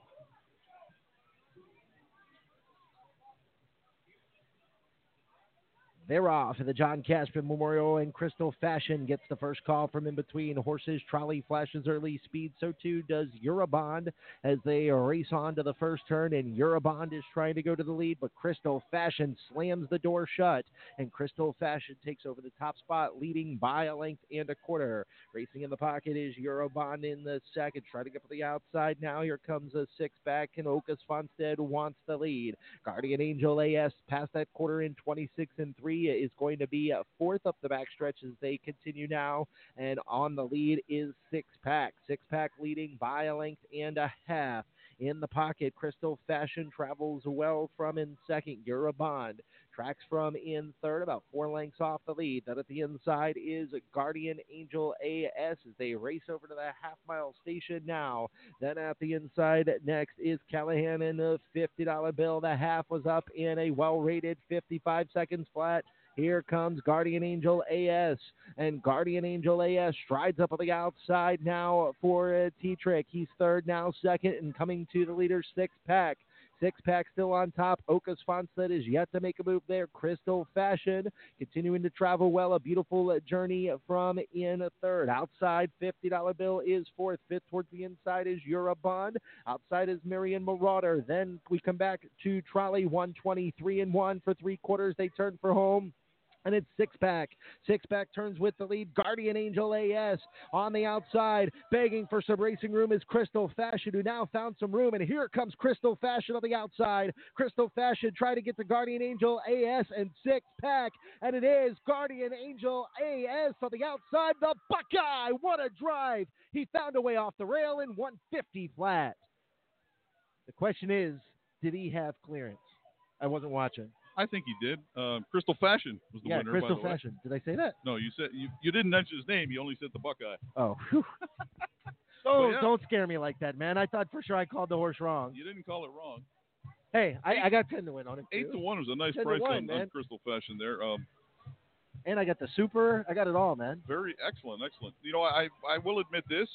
I was dead wrong on about Guardian Angel Ops. He he raced a monster trip to be narrowly defeated. Um, you know, we don't get them all right, uh, but uh, Crystal Fashion was a great price there at eight to one. He was, You're, the, you know, he was very good value, I think, uh, as it turns out. Anyway, what what a race that wound up being, Garnet. Uh, you know, I didn't think for a second Crystal Fashion was going to get out.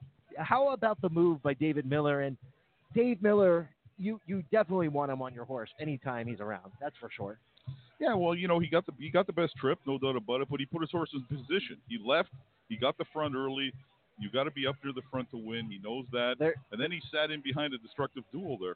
There is going to be an inquiry. There really? is going to be an inquiry into the running of the tenth race. Uh, the judges have yet to put up the have yet to put up the numbers on the screen. seven two nine four seven two nine four Judge is going to look at an inquiry here. What did you see? I didn't see anything. Well, when he came to the outside, the question was, did he have clearance? That was my only question. Who was beside him. him that he might have interfered with? I didn't really notice I, anything, I, but it's hard because, you know, we're watching kind of T V screens in the sun here, and the track's a little bit blocked, so I've done, hopefully, hopefully for your guys. On the one. Judge is looking. It's against the one, Mary Marauder. Yeah, so. I, Mike, I didn't see any okay, clearance well, good. issues. No, that, well, when when he come, came back and then flipped to the outside, I you know, you always have to be careful. Yeah, obviously. Sure. It wasn't a what-the-hell situation, though. No, not for sure. So seven two nine and four seven two nine four I got the super. I got a win ticket. That's, that's, not, not, bad. that's not bad. You win know, ticket I, is very you know, win good. Win ticket's going to be good at ten to win. Did, and how many horses did you have for fourth? Uh, you, I went all. You got the worst one for fourth. Yeah, I, I know. It's, you know, but... But listen, I, I played a twelve dollar ticket. It probably may not pay that much. You sure know. will. With, a, with an eight to one shot on top, I think it will. So, all right. Well, let's pause thirty seconds for station identification. We're going to go cash a few tickets while we're standing here. Right, Garnet? That's it, man. Uh, We've been cashing all day. All right. Let's rare, pause a rare day for us. Pause thirty seconds for station I D. It's the Bet America Radio Network. You're tuned in to the Bet America Radio Network. Host Jason Beam brings you new shows every Monday through Friday. We bring you the best personalities from across the racing world with extensive interviews, commentary, news, games, and more. The Barn is revolutionizing what horse racing radio can be, and you can hear new shows at bet america dot com or just search Bet America Radio Network on iTunes, Spreaker, Stitcher, or iHeartRadio. Get in the Barn.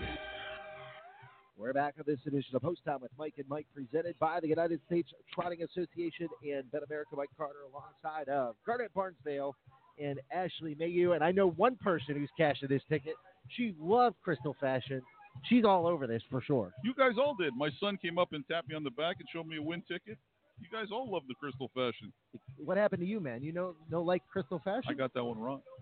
That wow. Happened. Whoa. Did you just say that? I got that one wrong. Hey, uh, two hundred dollars try here. Not bad. So this super, you got to get you got to get more than twelve bucks back. The super's going to pay three hundred for a buck or four hundred. That would be I can't you know I can't be. believe that. That's not bad, not bad at all. A try with two chocks underneath. Well, let's see. I got one hundred and fifty bucks, so it's fifty. It's got to be five hundred probably. So we'll see. We'll see here. Cause the how did you bet that? Seven with how? Uh, I bet it one two seven with one two seven nine, one two seven nine with all. Oh wow! So not bad, right? The not one bad. one was ninety to one. Oh no, this is the next race coming up. Yeah, I, well, yeah, the one horse was uh, Marion Marauder. Yeah, that's a pretty good ticket. Not bad at all. Dime Super returns fifty five sixty four. I'll take wow. that. Take that all day. Very Especially good. I didn't think it would be anything close right? to that. Very good. And I, they were the top four betting choices. Just. You know, with the with the one of the higher ones and, on top. And here's the thing: I'm a little surprised because the seven Crystal Fashion proved himself against older horses in his last start. Yeah, he was very good in that race. Uh, like I said, eight to one was uh, for sure a, a good price, as uh, it turns out. All right, the eleventh race is coming up next. We are thirteen minutes away from the eleventh race, and the eleventh race, Garnet, is something that you thoroughly enjoy. It's the super high five mandatory payout. Yes, I hit the first one. I got to so try that. I got the second one. Here. I'm gonna have to leave the leave the air and go bet another one. It's here. The Hambletonian Oaks going for five hundred thousand dollars, and the question here is, do they beat the five when doves cry? Well, I mean, uh, my question might be, do they beat the two who's unbeaten? Yeah, Millie's Possession. This this shapes up to be a great race. I mean. Evident Beauty's obviously capable. Uh, Miller, she, she only lost by a nose to Millie's Possession last time. And, you know, Miller might be able to get this horse a similar trip that he just got for uh, Crystal Fashion. So, man, this is going to be interesting. You know Allard's going to be very aggressive with When Doves Cry. Um, wow. Okay. There's now, a number of different ways you can go here. So, so an interesting development in this race is the three Sonic Grace. Was fifth in the elimination, but Yannick has won this race five years in a row. Do you think that streak ends today? I would think so. One thing I wanted to point out, Mike, the Melander horses just went by uh, uh, warming up for the okay. Hambletonian final yep. with Green Shoe in front. Be interesting to kind of take a look at him going around the track here to see what he looks like, because if he comes out rank again, I'm definitely going to bet against him in the final. Yeah, I think he's worth a bet against. I mean, you know, I wasn't overly impressed with him, and, and like you said, uh, Brian Sears did not seem that confident that he would be not ready for the final, but that he wouldn't be ranked again. He sounded a little bit nervous to me. I mean, I don't, I, I don't, you know, you take that for what it's worth, but he didn't. Uh, he sounded a bit nervous. He said, you know, the horse had some issues in that race. He overcame them, but let's. I want to see how he warms up here. They're going pretty slow on the backside. They're all kind of just. They're gonna.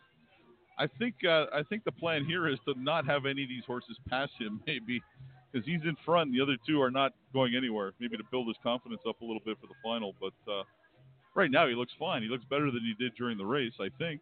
Right. He is on the back stretch right now with the other two Marcus Melander trainees. Ashley is downstairs. She's going to try to get with trainer Jim Campbell as David Miller had to take off. He's got to drive here in the eleventh race. David Miller does on the four Evident Beauty, who has a pretty big chance to win this race. Was closing pretty gamely, a twenty-six and three final quarter. Evident Beauty has a big chance here. I think so. Uh, you know, like I said, he may get her. Uh, he may get her the trip again. twenty-six and three final quarter for three-year-old trotting fillies. That's moving, and she's done it three times in her last four starts, and. Uh, four times in her last six starts, and the other two final quarters were twenty-seven. So you know she's going to be coming, and the question is going to be, are they slowing down enough for her to get there? But, man, at nine to two, she looks pretty juicy to me right now. What do you make of the Blake McIntosh training number six Sweet Chapter? Obviously, Blake is a uh, is the Canadian counterpart, so to speak. What yep. do you make of his horse here? ninety-nine to one. I mean, she squeaked into the final. Maybe a horse to put on the bottom of the high five. That would be about it for me. And here comes the Melander trio. That's Green Shoe on the outside. He's the two, right? Yep. He's uh, he's getting to the wire first. He still looks a little bit hot, doesn't he? Yeah, a little bit. I would he's say kind so. of looking he's, around. He's high, he's high stepping some. Yeah. Which you know, it, it, I, I'm a little concerned about him here. Me too. I want to see. You know, I want to see how he looks in the final. If he, for me, there's only two ways to go. You're either going to bet against him, or I'm going to skip the race. One uh, or the other. All right. Ashley Mayer's downstairs. She's with winning trainer Jim Campbell, as Jim Campbell and Ashley are on the run. Look at that. They're on the run here, headed to the uh, whoop, headed to the bike. Let's see. Hey, guys. Send it down to Ashley Mayu. Go ahead, Ashley. Hey, guys. Right now, I'm joined with trainer of Crystal Fashion, Jim Campbell. Very impressive performance today as a four-year-old. How are you feeling with the trip? Was eager early and then kind of backed off a bit and rallied on the outside in the stretch? Well, I was happy early um, because Six Pack is such a good horse, and I knew he would he would carry us. And uh, um, you know, the way the racing's been going today, you got to be somewhere up near the front end. And you know, Dave had to use him early to get that spot, but you know, then he got a breather, and that's the way he likes to. He he swells up when he's got a horse in front of him and one on the outside of him, and you know, it happened. It's just one of those days where it worked in our favor. Very impressive as a three-year-old, was even third in the Breeders' Crown in the final. How do you think the four-year-old season's coming out? It seems like it's on the up and up. Well, yeah, he's um, he's won his last two races, and this, this race here was his first step up against all age. We've kept him just with four-year-olds up until now. Um, but, you know, from here on in, he's going to have to race against all aged. And, you know, he showed today that he can go with them, and uh, hopefully, you know, he can stay competitive the rest of the year with them. Congrats on the huge win, Jim. Great. Thank you very much. All right. Thanks, Ashley Mayu, for grabbing that. We're going to forego the commercial break. They are on the racetrack already. Eight minutes to post here, Garnet, and we are on the racetrack. It's going to be about fifteen minutes before we go off. Here's the field. Number one, Southwind Casho was second in the Hambletonian Oaks elimination. fifty to one here. Granted, she's facing a really good field, but the inside draw and speed might help her. I don't think you can leave this one off your super high five ticket. I, I, I would, if there was a, you know, if I could get two to one to say she's going to be in the top five, I'd take it.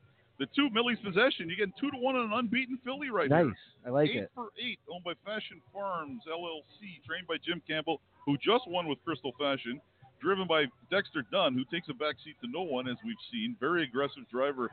Man, two to one on an unbeaten filly. This is little surprising to me. Number three, Sonnet Grace, currently sitting at twenty-three to one for trainer Ron Burke. Serial filly by Muscle Massive is driven by Yannick Gingras, who has won five editions of the Hambletonian Oaks in a row. Is one for seven in twenty nineteen. It's going to be tough for her here. Number four, Evident Beauty, trained by Nifty Norman for Mel Hartman. Uh, L- Mel Hartman, C A. Little, and R A W Equine, driven by Dave Miller. This might be the one that gets the trip. You know, as you look more and more, she's got four final quarters in twenty-six and three, the other two in twenty-seven, her last six starts. That's really impressive to me for a horse that you're getting four to one on. All right. Number five is When Doves Cry. How impressive was When Doves Cry for trainer Renee Allard? Simon Allard gets the drive here. Thrill filly by Muscle Hill has been racing extremely well this year and through the year last year. It'll be interesting to see what happens. She was second in the Breeders' Crown to Woodside Charm, who is not here this afternoon. The sixth, Sweet Chapter, Hut Racing, Blake McIntosh, Mortgage Boys Stable, trained by Blake, driven by Matt Kikali, uh, fifth in the elimination, kind of squeaked in. She, you know, she could uh, she could be one at ninety-nine to one that creeps into the, the high five and makes it pay. I think that's the best they could hope for, really. How about a disappointment over the last couple of starts for the seven, Asiago? Tim Tetrick picks up the drive for trainer Per Engblom. And, Garnet, one thing about Asiago is she has a good amount of speed, but she's been real ranked the last couple of starts. Yeah, and I think she was a little bit out of position in her elimination, but you see she fired home in twenty-six and two and was passing horses even as the pace picked up. That's one of my favorite angles. I use that a lot in my D R F uh, handicapping. Uh, a quarter in twenty-seven and one, you're obviously racing wide and you're passing other horses. I think uh, this one's got a shot, and you're looking at fourteen to one here. Right with the eight. The eight is uh, Queen of Tricks. Is Queen of Tricks is owned by Matza Racing Stable, trained by Lucas Wallen, driven by Orhan Kielstrom. I may or may not be saying that correct. Third in the uh, her elimination, she fired home in twenty-six and two. Looked like she had an inside trip most of the way. Um, this one, you know, from the eight hole, I'm not sure what kind of a trip she can get, but guess what? She's only seven to one. Somebody likes her. All right, number nine. The wind is blowing our sheets everywhere, man. Mike Bosich's favorite filly. Number nine, Deo. Princess Deo, is owned by uh, Deo Valente Farms, Patone, and Federa. Lucas Wallen trains. Andrew McCarthy gets the drive. This is Mike Bosich's uh, horse that he loves so much, and I, I hope he's listening back home. For those who don't know, uh, Mike uh, had he was almost here this morning and had to take take off back. Uh, so we don't want to go too deep into what's going on, right. but uh, some family, some some medical family issues, and our thoughts and prayers are with him. But how awesome would it be to see Princess Daya win for that, those guys? It would be, and yeah, I just want to throw my own two cents in and say, uh, you know, all the best, Mike. We obviously miss you, and uh, you know, uh, we're going to even miss you later on when we're winning the sprint home because that's, that's tradition. So on all counts, we miss you, and uh, hope everything's okay, buddy. All right, number ten, Miss Trixton is owned by order by stable Marcus Melander. A big presence here in the Hambletonian Oaks as well. Brian Sears picks up the drive, was fourth, only missed four lengths. Got the perfect trip in that race, though, Garnet, and I wasn't overly impressed with how uh, she closed. It's going to be tough from the ten-hole. You saw, you see three races back in the Reynolds, she had the ten-hole. She started tenth, you know, crept into sixth. I mean, this is this is one that's going to be on my ticket in the high five in the all position for fifth. I, I don't think she could do much better than that. All right, the eleventh race is the uh, two thousand nineteen Hambletonian Oaks. It's the ninety-fourth edition for three-year-old filly trotters. We are going to take a quick timeout. When we come back, we'll have the ninety-fourth edition of the Hambletonian Oaks. Whitback Farm yearlings are born to compete and raised to win. The two thousand nineteen lineup features siblings of rich performers and first foals from productive families. In two thousand nineteen, Whitback Farm is selling yearlings at Goshen on September eighth, the Ohio Selected Sale on September thirteenth, On Gate September eighteenth through the twenty-first, Lexington October first through the fifth, London October nineteenth and twentieth, Harrisburg November fourth through the sixth, and the Harrisburg Mix Sale on November seventh and eighth. For more information, visit winback farm dot com. That's winback farm dot com.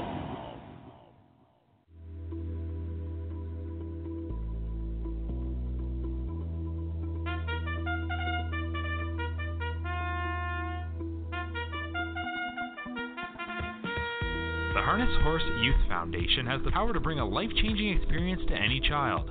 We introduce youth to the horses and skills that build confidence, friendships, and a lifelong love of harness racing. The Harness Horse Youth Foundation has been a positive influence in the lives of thousands of young people since nineteen seventy-six. Check out the complete list of Harness Horse Youth Foundation camps and activities at H H Y F dot org. That's H H Y F dot org.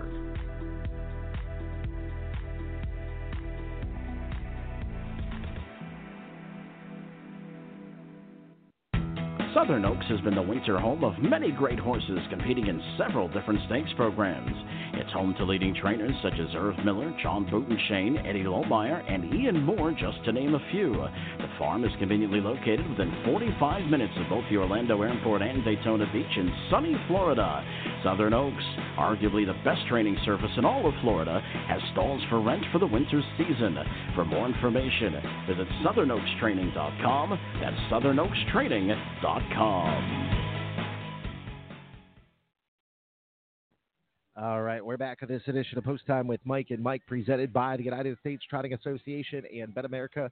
Mike Carter alongside of Garnett Barnsdale and Ashley Mayo as we bring you live coverage of the twenty nineteen Hambletonian. We are nine minutes away from the Hambletonian, excuse me, Hambletonian Oaks. As the fillies are coming onto the racetrack now, we see number seven, Asiago, stepping onto the uh, racetrack. A little bit slower post-parade, obviously, with the C B S coverage. So number seven, Asiago, comes out with driver Tim Tetrick, currently sitting on the board at thirteen to one. So thirteen to one here for Tim Tetrick.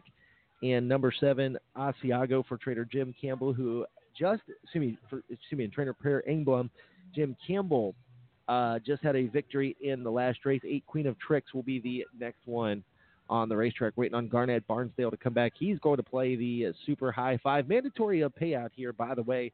Uh, the mandatory payout carryover, fifty-three thousand five hundred nineteen dollars and fifty-four cents. Garnett, so I know you went to go play the high five, and tell me what you did, Ben.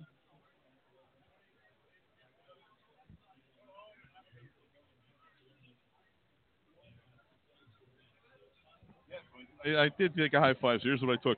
two four five with two four five with one two three four five seven with one two three four five seven. six seven.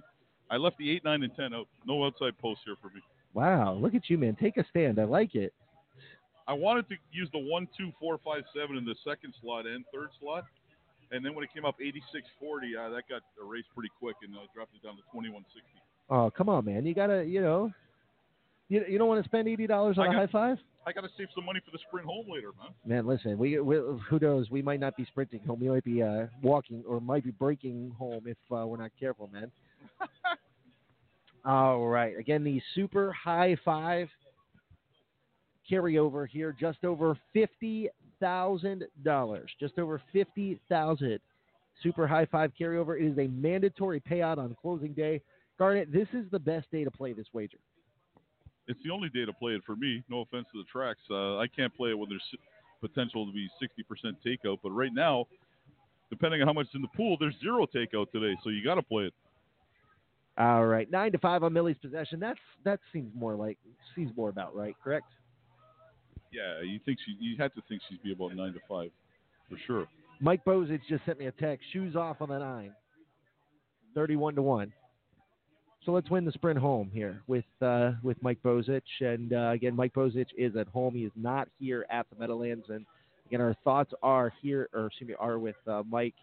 Um, as he is home dealing with some things, but uh, he likes Princess Deo, man. I, I, you know, I, I give him some credit, man. He he has loved this horse for a long time.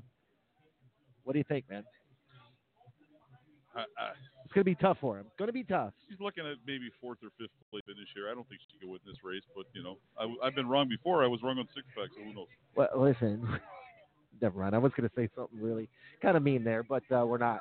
All right, let's look ahead to the twelfth race, Garnet. Um, let's look at the, ahead at the twelfth race. A couple of driver changes in the Hambletonian final. Oki Svanstedt will drive the five, Marseille, no surprise there. Uh, David Miller on the seven, Jim Panzee now as Brian Sears selects to, or excuse me, opts to drive Green Shoe. Scott Zeron back, Cantab Fashion. Jimmy Tactor will drive Osterch in this race, as Yannick Gingras has chosen Don't Let Him. No real surprise there. And then, of course, Dexter Dunn on the ten. Soul Strong. There's your morning line. Three to five on the two. Green Shoe. What do you think? It's about right. I mean, you know, he'll probably go off about three to five. I don't think he's going to be one to five again after what we've seen in the elimination, but who knows? Everybody thinks he's the best horse. Um, five to one on Green Manalishi seems about right. I think Forbidden Trade will go off a little higher. He might be a good play here. Uh, he, he was he raced really well in the elimination, I thought, maybe one of the better ones. But uh, the morning line seems about right. All right. Let's see here. Oops. We want to hang on to that. I'm going to need that to call the race next, you know. Oh, let's see. We got another chart back here, G. Thank you. Joanna, good to us today. She's been bringing us charts. Uh, you've been using them a little bit, I think, huh? Yeah, I have. I'll need them later. All right. The real question is, where's Mike going to play the nine horse here? That's the real question.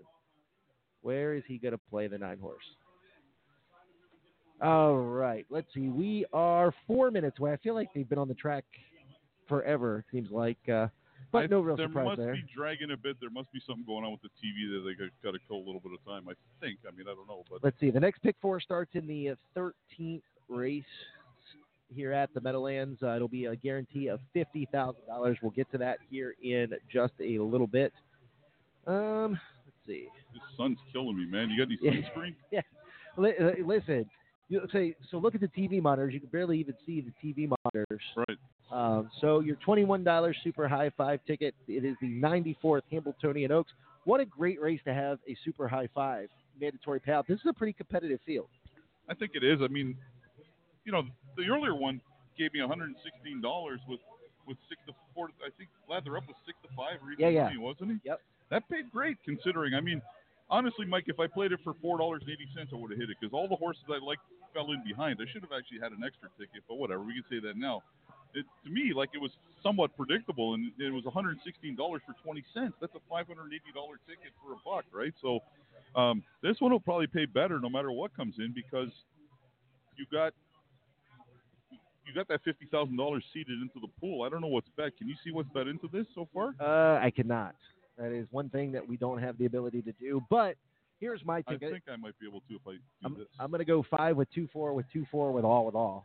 Okay, so I went two four five with two four five with one two four five seven with one two one through seven. Twice. Okay, so not bad. So five, five with two, two four, four with two four, four with all with all, and yeah, sixteen sixteen eighty. So not bad. sixteen eighty. That's not a bad ticket, right? Not bad at all. You Re- get the six. fourth and the ten fifth, you'll get five hundred dollars back. Right. It'll be, you know, a nice little payoff. That's the nice thing about these carryovers, Garnet, is it inflates the price pretty big. Absolutely. It it, uh, it kind of eliminates the uh, it eliminates the takeout, really, when there's that much money in there, depending on how much is bet. I think I can check right now in my A D W. Let's see. Pent, uh, oh, no, you can't. Why? Bizarre. Good question. I can see every other pool except for the high five, which is really strange. All right. Currently one hundred twenty-one thousand six hundred dollars in the super high five pool. Again, my ticket is five over two, four over two, four with all, with all. Garnet, one more time. Two, four, five with two, four, five. With one, two, three, one, two, four, five, seven, and then one through seven, one through seven. No eight, nine, or ten on my tickets. All right. We are forty-six seconds away from the five hundred thousand dollars Hambletonian Oaks. Turn on C B S if you're not doing so already. Watch this on C B S. Give the, those guys a uh, a listen because C B S does a great job. Brower, Seibel, and Greg Blanchard are down there. Your man, Greg Blanchard's on the uh, broadcast team now. Not too bad, huh? That's right. And also my man from the winter, Gary Seibel, who I chatted with on Skype every Friday night from Cal Expo. Uh, all these guys are consummate pros, every single one of them. You couldn't get a better broadcast crew.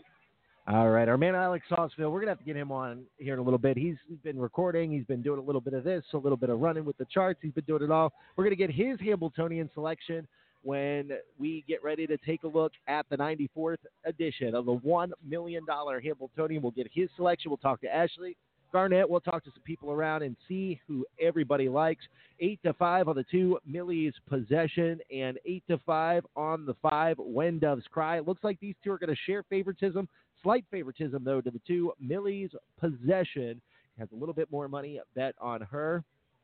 The field moves in behind the starting gate for the five hundred thousand dollars ninety-fourth edition of the Hambletonian Oaks. A very talented field here for the eleventh race. Track has been lightning fast thus far. It'll be interesting to see what happens here. They make their way to the top of the stretch. All set for the eleventh race. It's the Hambletonian Oaks final. five hundred thousand dollars on the line. They are picking up speed, and here they come. Really looks pretty settled on the starting gate.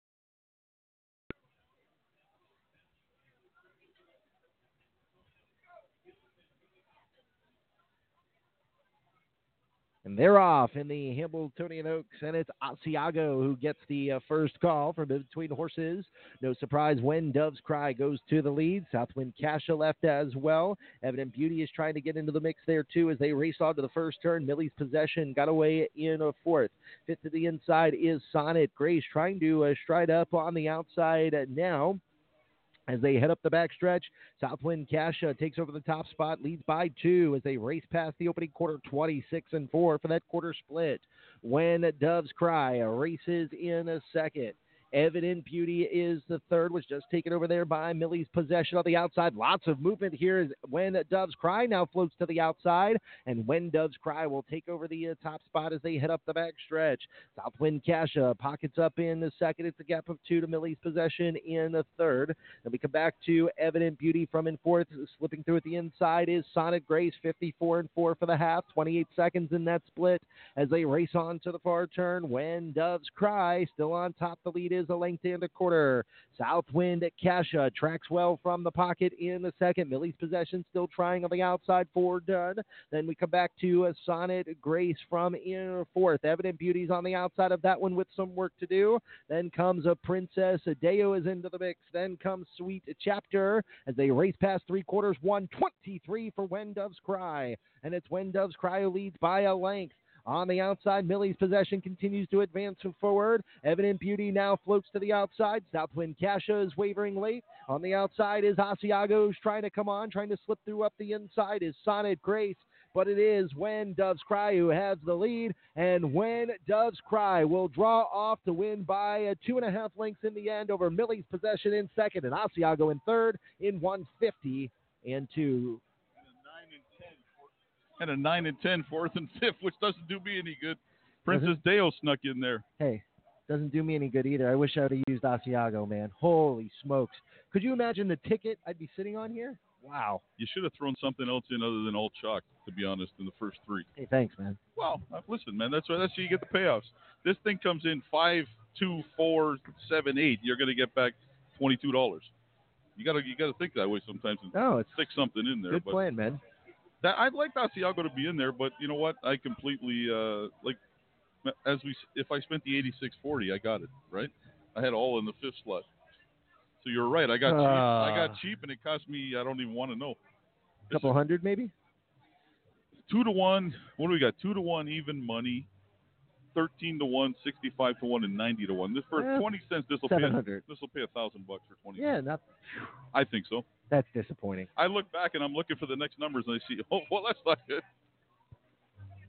Uh, yeah, so man. Like if you got the seven in there, holy moly, we both could have had this thing. But I guess for a thousand bucks, you know, not meant to be though. I took a stand. It was wrong. I should have used Mike's horse in fourth, but I still wouldn't have the ten. I would have had to get all somehow. one fifty and a two. Let's pause thirty seconds for station identification. This is the Bet America Radio Network.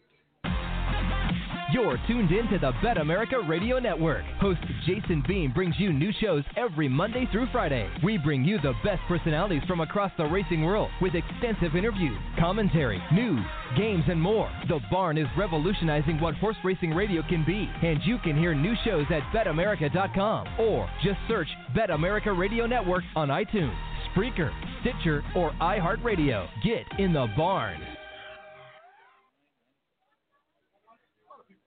I uh, I might cry when I see this payout, darn it. I think so. And look at uh, this is going to be interesting. A side note, aside from I know we're talking a lot about wagering here and stuff. A side note to this is um, Jeff Corral presenting the Oaks Trophy. No comment. To to the large. No comment. Okay. Um, I just thought that was interesting. However, uh, When Doves Cry, full value for a one fifty and two score. That's a big mile today. Um, Two to one was probably a good price on her. I thought the best price on the board was the four at three to one, but she ran in the stretch. She was going to finish fourth probably, and she ran. What, is that what happened? She wasn't going to finish third because the seven was coming too strong, but she ran halfway down the stretch. I so think. That, so that's probably what the inquiry is about then. Yeah, maybe she's well, maybe she's fifth. It came five two seven ten. I thought the nine was fourth. I'm pretty sure the nine's fifth though. That's even worse for for. for you to cry about because nobody's got the ten fourth. I don't think. Uh, oh, this is going to be. Can I jump off the roof now, please? Well, no, there's people down there. I know Ashley's listening, and I just missed this high five, and I'm about to be sick to my stomach, man. There is an inquiry into the uh, running as Greg Blanchard's on the screen. I saw Greg there. All right. So the eleventh race, again, there is an inquiry. We're still working to find out what that inquiry is about. Let's look at the twelfth, Garnet. You have the program page for the twelfth race. Do I? It is the I do, I do. No, ninetieth. I don't. Yes, you do, underneath, right here. Oh, there. The How ninetieth, did you know it was there, man? Because uh, I got papers everywhere it here. It almost broke. Remember, oh, it almost flew away, remember? That's right. All right. As the winning connections come back into the winner's circle, five When Doves Cry. And look at this, Garnet. Look at the slew of people. I mean, all you got to do is stand up here. I don't know how. What Ashley just happens to be back here with the security guard. She's probably in the safest place you can be right now. Well, look at check out the Murray Brown lookalike in the winner's circle huh, with the horse. A little smaller, but is Ashley down there? Yeah, she's down there, but she's waving. She's waving. Here, hold on, wait. Look at this. Look where she's standing. She's waving at us right now. She has no sympathy at all for us, by the way, that we missed the high five. But holy moly. She's standing right here in the slew of humanity. Listen, you better get a good interview. That's all I got to say. She'll just kidding. I'm just kidding. Ashley's a pro. She'll get in there, man. Look at. Okay, wait. Smile back up here. Smile again. Look at those pearly whites. You can see, see them from up here. I'm telling there you, you man. Listen, I, I'll give you three. I will take three to five that she gets in interviews here. She's a pro. I'll take three to five that she gets the best interview here. Look at that. So you see the stanchions here yes, that yes, they have yes. to stand on. The media being required to stand on stanchions, obviously. Let's talk about that for two seconds. Obviously, you know, we don't get to talk about this a whole lot.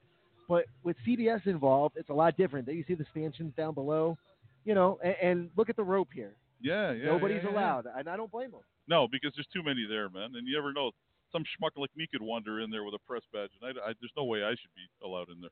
Listen, I listen. I'll, I'll Ashley, I'll pay you twenty dollars to win on something if you jump the line here, okay? I can't even see her anymore. Oh, there she is. She's shaking her head now. She's you, shaking her head now. If you hurdle that rope, I'll I'll put a fifty dollar win bet. All right, let's see here. High five. You ready for it? You don't want to see this. I'm man. gonna be sick, it's man. It's gonna be a monster. Trifecta is fifty-two thirty. Pick three eighty-three ten. Daily double sixty-seven forty. fourteen eighty for the exacta or exactor. Superfecta seventy dollars and seventy-three cents. Let's see. fifty cent pick four returns a little over three hundred dollars. I could have hit that. I easily could have hit that.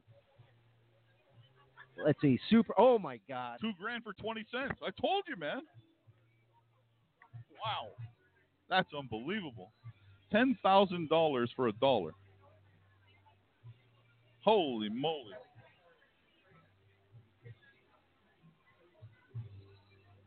Are you serious? two thousand dollars. You could have been taking us to steak. Steve, we would have been going to Steve's, man. Steve's? Ashley would have been going to Steve's. She would have had to treat us to Steve's. She might have had to pick me up off the floor. Two I can't believe dimes. two grand. That's incredible. I said that, a thousand. Man. I said a thousand. Absolutely. But I thought incredible. the nine was fourth. If I know the ten's fourth, I'm going to say it's paying more because nobody's got the ten fourth. I yeah, don't. yeah, yeah. Whatever. Man. I'm just kidding, man. Just you, kidding, man. You could have hit that. You could have hit that. You didn't, you didn't like Asiago. You said she was rough in her past few starts. I did. I did say that. I, I completely said that. And, you know, it is what it is. You know what I mean?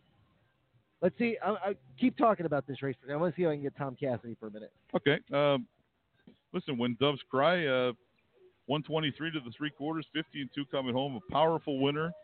Now uh, the, pres- the presentation is being made in the winner's circle. Millie's Possession uh, fought hard to hold second from Asiago, who was very good.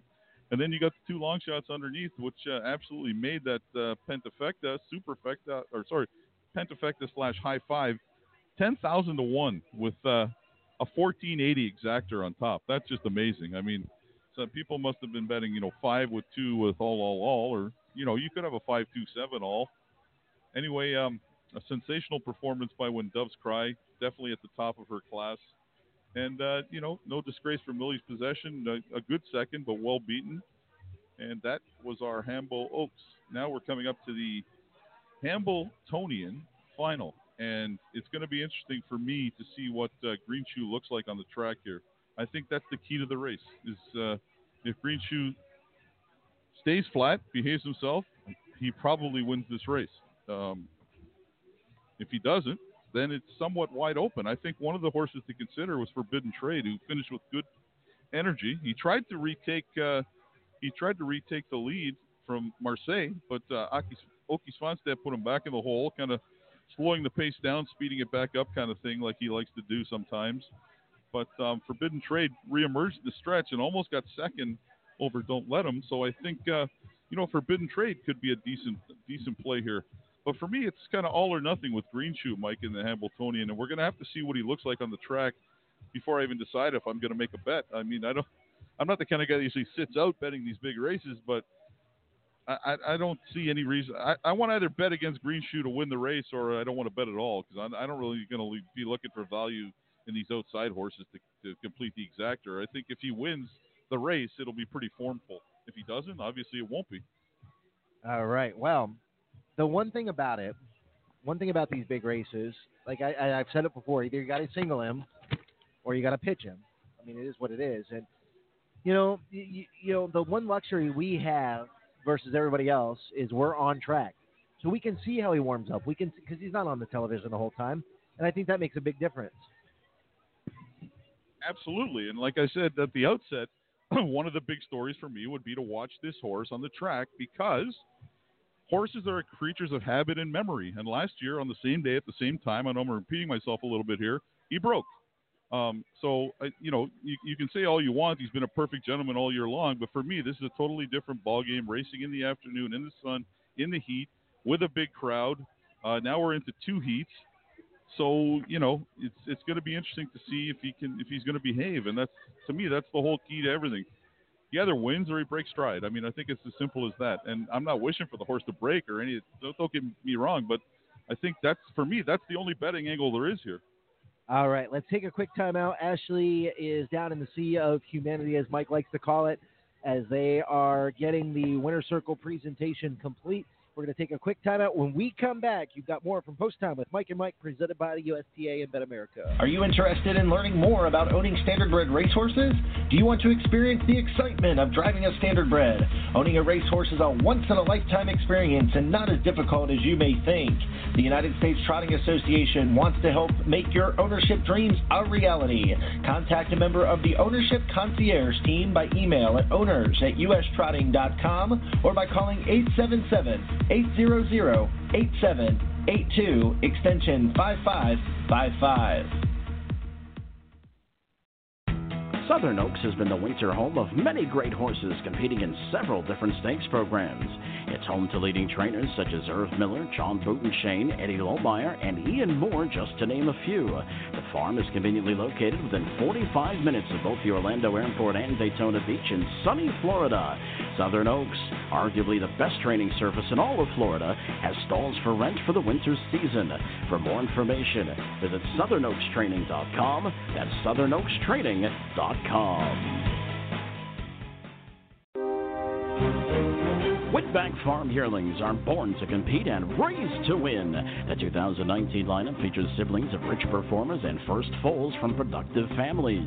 In two thousand nineteen, Whitbank Farm is selling yearlings at Goshen on September eighth, the Ohio Selected Sale on September thirteenth, On Gate September eighteenth through the twenty-first, Lexington October first through the fifth, London October nineteenth and twentieth, Harrisburg November fourth through the sixth, and the Harrisburg Mix Sale on November seventh and eighth. For more information, visit win back farm dot com. That's win back farm dot com. We're back on this edition of Post Time with Mike and Mike, presented by the United States Trotting Association and Bet America. The ninety-fourth Hambletonian is fifteen minutes away. We're fifteen minutes away. Garnet one to five on Champion Green Shoe. I'm not really convinced on that price. Um, let's see. Green Manalishi is ten to one. That he'll come down. He has to come down. He's the other division winner. I don't know about that, man. He has to come down. Oh, look at you, selfie, man. He won the other division. That doesn't mean he has to come down, though. Sure he does. You want to put some money on it? I say by post time, he's less than five to one. I'll bet you one hundred bucks. I'm not betting one hundred bucks. He has to come down, man. The more money's going to go in in the next, you know, in the, in the last three minutes than bet now. He has to come down. What do you think, Ray? You think Green Manalishi is going to come down from ten to one or not? Well, first things first, I have this horse at twenty-three to one in the future pool. So right off the bat, I want I want to plug how great of a bet this is, you know, right before I lose. Almost almost as good a bet as I did bet on him at nine to one in his elimination. Well, I wish I could have bet on him, but, you know, we downstairs have been on the air since ten thirty last night. We slept here. They they fed us, thankfully. I saw that. They gave them Panera. They gave these guys Panera. What? Yes. We had turkey with bacon. I like it, There was man. some avocado. There was some bacon arugula. Even better, man. Look. Look what it's doing no, to his hair, man. I'm a kale, I'm a kale guy. Kale's not bad. Kale's, kale's is, people say kale's overrated, but I think I think kale is accurately rated. Oh. it, it, it's a median wheat. A medium leaf, yes, uh, indeed. All right, young Jedi. All right, young Jedi. Who yes, do you sir. like here? Who do you Who like, like? in the Himbo? I Here's my problem. From the start, I thought that this day could be chalk. I don't know how you beat Green Shoe. I what? Don't, I don't. Wait a minute. Whoa! This is the chalk, non-chalk eating guy, and you're picking the chalk? I don't. Uh, I thought Evident Beauty was going to race better than she did in, in the Oaks final. But then again, I didn't see who trained When Doves Cry. And they're good connections. And in this race, I, th- the fact that Brian Sears said this horse trots better when he goes faster really irks me. That that, ma- that makes me that makes me think this is just their race. And it's always been their race.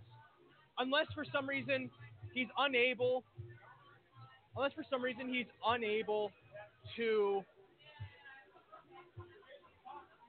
deal with the two heats, I don't see how he loses. And he's a big enough horse that seems like he's capable of doing it, but Green Manalishi also seems capable of handling two heats. My, my question for you is this about Green Shoe. He was pretty ranked he was pretty ranked going to the gate. Do you think that's any sort of a question for him? Well, I, I just think you have to watch him coming around the post parade, because if if maybe his legs are moving out, you want you want to watch his stride. If he's if his stride is bearing outwards, that would make me think he's more likely to hit the cart and then go off stride. And that it's those kind of things. You, that's how you're trying to figure out if the horse is tired. The same way with Don't Let Him, because Don't Let Him, I think, really can't handle two heat. Just if you watch that horse, that horse's stride is just a shuffle, but he has a ton of speed. And of course, with everything that we say, it could be wrong. Green Shoe could be the greatest horse on the planet, like everyone's been saying, but what fun is that? There's no speculation then.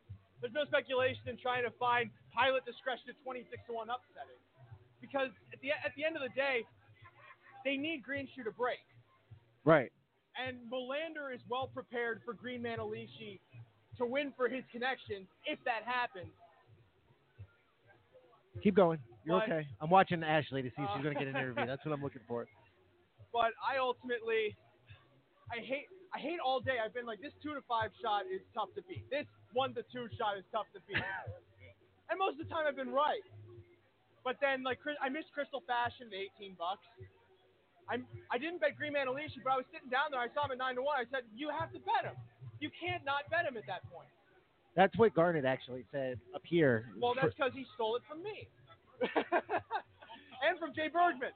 Oh, there goes Jay Bergman. Jay Bergman is the one that told me he warmed, that horse warmed up today better than he ever warmed up before. Mm-hmm. That's what I decided I have to do. Well, I trust Jay Bergman. Well, I from the start I thought the Green Manalishi was the horse to peak for the Hambletonian. He yeah. was he wasn't good in the he wasn't that great in the Beale, I should say. He wasn't that great in his other races, but today, and we, we even saw it last year, because on the in the Houghton he was second going a Park's Mile. He got good around this time of year. Right. And he could be even better now. You're getting eight to one on that, though, and I'd rather take the twenty-three I have on in the future pool, which for any of you who did not bet into the future pool, that's value already if you win. Well, the, I was going to say, he's twenty-three. Was that the most recent future That was pool? Two pools ago. They wow. They don't allow, for whatever reason in Canada, they didn't have the future pool. I wonder if they could reach you in the first pool, but they beat him up eighteen to one. Well, Gar- Garnett, there's there are many problems our country has with yours, but you guys are only out until six. I don't want to take up all your airtime. Uh, post parade uh, time. I'll leave you guys be. I gotta uh, head back down. To okay, Ray. Take care. All right, it's the post parade for the ninety-fourth Hambletonian. Ashley's still down in the sea of humanity. She's probably listening to "Bye Bye Bye" by the D J up here. Can't this sun go over the roof? I, that's what I would hope, man. That would be the greatest thing. Let's take a look at the field for the. Uh, rendition of the Hambletonian. If Ashley stops Simon, we will stop it. But uh, number one is Pilot Discretion. Garnet, go for it, man. Yeah, Pilot Discretion was fifth. He snuck into the final. He wasn't the best in, in his elimination, but I, you know, I, I think he's capable of better. Um, and right now, he's twenty-six to one on the board. Number two is Green Shoe, currently at three to five, taking a majority of the money thus far. Green Shoe, is he sitting on his best effort yet? We're about to find out. Yeah, you know, he trotted his back half in fifty-three and two in the in his elimination, but he only ever looked comfortable for me in like about the last five sixteenths of the race. Three, Don't Let Him uh, was was a pretty good second to Green Shoe. He didn't look like he was being pushed that hard in his elimination. Fifty and four, um, currently at eleven to one. That's a bigger price than I thought he would go off at. I thought he'd come down a little bit too, but I guess when you know when a horse is one to two and people are spreading around a little bit, uh, that's what happens. Number four, Green Manalishi is the other elimination winner. Garnet, a bunch of people are very high on this horse now. If he handles the two heats, who knows? You might get some value here. Absolutely. The five, Marseille. Um, Marseille was very determined to be on the lead in his elimination. Aki slowed it down a bit and then put Bob McClure back in the hole with Forbidden Trade. Where have we seen that before? Faded to finish fourth. I think Marseille is probably a bit player here. And before you announce Forbidden Trade, I want to make a note that his odds just went from twenty-six to one to nine to one in one flash. Holy smokes. Well, how much did you bet on him to win, man? Nothing, but if he goes back up, if he floats back up to fifteen or twenty, I'm going to bet him. You did say that Forbidden Trade would be could be a little bit of a play here, so it'll be interesting to see what Forbidden Trade does. Yeah, you know what? I, I was pretty impressed. He left hard. He tried to take the lead. Aki put him back in the hole. Then he was trapped a little bit in the blind switch in the stretch, finished in twenty-six and two and almost got Don't Let Him. I think if, if Green Shoe blows up, Forbidden Trade's got as good a chance as anybody. The seven, Jim Panzee, currently on the board, seven to one. had a pretty uh, eventful trip. If you look at his trip, eighth, eighth by eight in park, seventh by six in park, six by four in park. He actually finished up pretty good, finished only beating a length and a quarter. Visually, he wasn't really that impressive, but I think the trip was just impossible. I think if he, you know, if uh, Dave Miller puts puts the pedal to the metal and leaves hard with this horse, he might have a little bit of a shot here, more so than in the elimination. Number eight, Cantab Fashion. Draws really tough here for trainer Jim Campbell.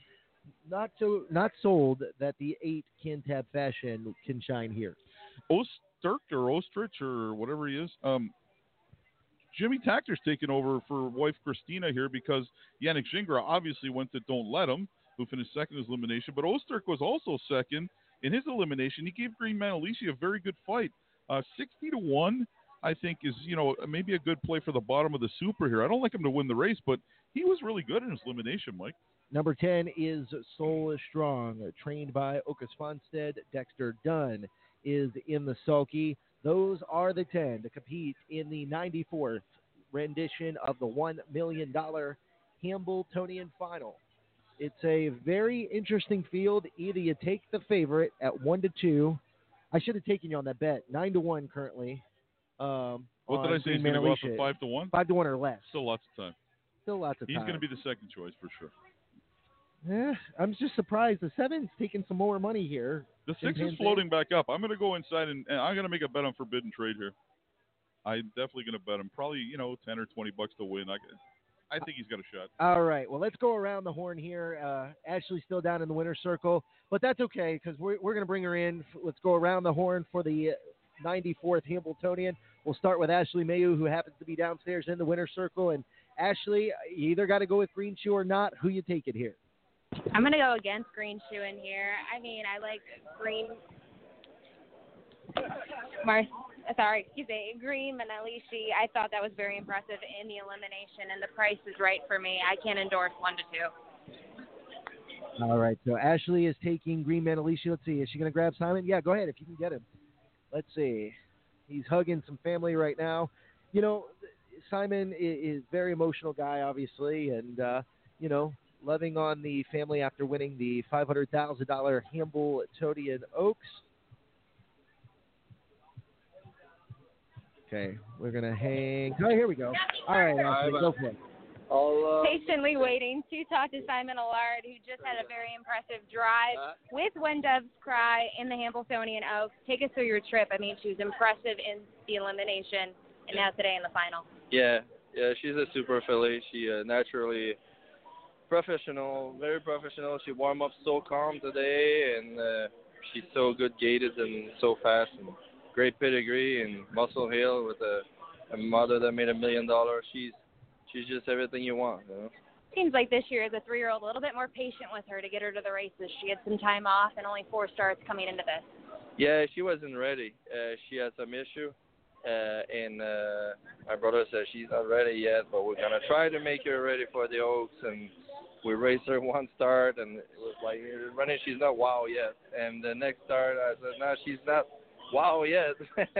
And then uh, we uh, we kind of flipped a coin, brought her here last week, and we said, you know, she should peak now because she's got like three stars into her, and she should start to get real good, and she did, so we're happy. What's it mean to you to win the Oaks? I mean, this is a huge stage and a, a huge race. Yeah, it's a beautiful day, big crowd, and uh, that's what harness racing uh, should be uh, everywhere, you know, like it makes you really feel like something, you know, it's like, and we come from a long way uh, buying cheap horses, and now this horse was a really expensive one as a yearling, and she uh, she really did everything uh, for us, you know. Thanks so much for taking the time, and go celebrate. Thank you very much, thank you. All right, Ashley Mayu with winning driver Simon Allard. And again, some interesting, interesting happenings down in the winner's circle as Ashley was super patient. We're super glad to have Ashley aboard with us as she talked to winning driver Simon Allard. We're just a couple of minutes away from the ninety-fourth Hambletonian. My selection here is also going to be Green Manalishi. Two to five currently on the two, Green Shoe, who has defeated Green Manalishi before, and I think that has to be taken into a little bit of account, but I think that Green Manalishi is the horse to beat here in the ninety-fourth rendition of the Hambletonian. We'll get Garnet's reaction here in just a moment. Let's take a, a short time out, and when we come back, you'll have the twenty nineteen Hambletonian final. From the edge of your seat starts to the white knuckle finishes. Horse racing is truly a ride unlike any other, one that the Pennsylvania Horse Racing Association intends to preserve in the Keystone State for years and years to come. From our breeders to track operators to you, the fan, P H R A is here to bring everyone together for the benefit of the sport we love and the majestic athletes we adore. Learn more about the P H R A's mission at penn horse racing dot com. Brought to you by the Pennsylvania Horse Racing Association. Looking to bet on great racing from around the country and around the world? There's no better place than bet america dot com. But there's also no better time to join, because right now we're offering a one hundred percent sign-up bonus, up to one hundred dollars on your first deposit. Simply open a new account at BetAmerica, make your first deposit, and we'll add your bonus immediately. It's, it's that, that easy. easy. Sign up today at bet america dot com. All right, we're back on this edition of Post Time with Mike and Mike, presented by the United States Trotting Association and Bet America. Mike Carter, Garnett Barnsdale, and Ashley Mayu on the engine here. Can I still take that bet? No. Ten to one, man. No. Ten to one, man. Huh? I still think he's going to come down, man. He won't be five to one or less. I can promise you that. No, probably not. He'd have to drop four points. Well, no, wait, you know what? It's seven minutes to post. Are they going to go on time because of no, T V? No, it's five, five minutes to post. We got five. Over on the board here, it says five. Okay, post. Oh, wait a minute. Time is. Yeah. Okay, we're already seven minutes past is what yeah, it is. Yeah, we're seven minutes yeah, past. Yeah, so the post. five. Yeah, in five minutes, he's probably not going to come down to five. Question, to I guess my question here, Green Manalishi has lost to Jim Panzee, or excuse me, not Jim Panzee. He's lost to Green Shoe before. Does that play into your handicapping at all? Not really, because my handicapping is just... Is the two going to stay flat? Because if he does, he's going to win. That's, that's and I'm guessing that he's not. That's why I made a I bet against him. But I didn't go bet all the money I've already won today. I just made it, you know, somewhat of a token bet on this race. Um, in case he runs, I think you got value there. But if he stays flat and he behaves himself, I don't think there's any question he's much the best horse here. All right, we are what now? Four minutes away from the Hambletonian. Nice crowd here at the Meadowlands uh, Racetrack, Garnet, and I tell you, they, they treat us well. We've done uh, we've done a bunch of shows here. I tell you, this is one of the more more favorite venues, if you ask me. I love coming here. I'll never miss the Hamble unless I'm as long as I'm capable of making it here. As long as I'm alive, I'll never miss this. I, I just wish I had come earlier because uh, this is one of the greatest races. This is one of the greatest days of the year. Other than you know, this for me, it's this, the Jug, and the North American Cup. My question for you uh, from a handicapping standpoint, what about Marseille? He's going to be involved early. I don't think he can win the race. I didn't really like what I saw from him in the elimination. I mean, uh, Aki sped it up, but it was only a fifty-six half. He put, he put, uh, he drove him confidently, and the horse really didn't give him what he needed, finishing fourth, beating four lengths. He, you know, he, he could be in the Super or something like that, but I don't think he can win the race, not from what I saw. What about Pilot Discretion off the rail? Pilot Discretion snuck into the final. Kind of closed from off the pace a little bit, but, you know, at the eliminations, you never know uh, what's what's going to happen there. Yeah, I don't like I don't like what I saw from him either. I'm looking for horses that showed me something in the elimination, and I, and I like what Forbidden Trade showed me. He, you know, he left. He tried to make a retake, was forced to go back in, got in a bit of a blind switch, came on late. If he, you know, if he can work out a second over trip here, seventeen to one, he's he's got a shot. Some value here to the nine, Osterch. ninety to one, no real surprise, obviously. But he didn't race all that bad from post six either in the elimination. No, ninety to one. I mean, he, he almost held off Green Manalishi. Now you're getting, if you had uh, Gingras back on him, he'd probably only be about twenty-five to one because you got Jimmy racing from the nine hole. He's ninety to one, but I don't think he's impossible necessarily. I mean, he raced really well in his limp. I think I'm going to play a trifecta ticket here. A one dollar trifecta. We're going to go four over the two three nine, over the two three seven nine, and see if we can beat the favorite. Why not? Not a, not a bad bet for nine bucks, right? Well, especially if you get if you can get it without the two, you'd be looking at some really good dough. Yeah, especially if it ran like four nine seven or yeah, four nine anything four nine, I'll be happy. four, four, if you hit the try with four nine, you're you're buying dinner for sure. one hundred six thousand dollars in the win pool. I should have taken you up eleven to one on Green Manalishi. That's not bad, man. Yeah, that was a terrible call by me. An, an uncharacteristic but or terrible call. I, I remember last year, you're like, they're not changing a thing on Atlanta, remember? They're right. not changing a thing. They're all not, the way down the stretch. They're not tripping her out. They ain't tripping out nothing. And they didn't. No, they did not. And she won, and you cashed probably your biggest ticket of the day on that, didn't you? Well, I had two hundred to win, and she paid about, I think, about six seventy. So, yeah, that was good. Uh, All right. Good one. Our University of Arizona Racetrack Industry Program student, Alex Sawsville, is with us. And, Alex, your first Hambletonian. Who do you like, and what's this day been for you? I mean, I think Green Shoe will definitely be tough to beat here, but I think you got to take a shot with the other Melander, too. Green Manalishi especially was impressed with the last race. We'll see. That's where the value is. All right. So if you had to pick one, one horse, you pick going with Green Shoe or going with Green Manalishi? You've got to pick one here. I'll take Green Manalishi. I'm going for the value here. All right. eleven to one. No chalk for the no chalk for the for the intern. I like it, man. He's a good good dude, and he works extremely hard. All right, they are lining up for the ninety-fourth one million dollars Hambletonian final. Time for the fans here at Meadowlands Racing and Entertainment to line up on the rail as we see them all come to the rail now for the twelfth race. Again, the one million dollars Hambletonian final. The question is, will Green Shoe be good enough here? Green Shoe is, oh, trying to step a little bit rough gated was Green Shoe.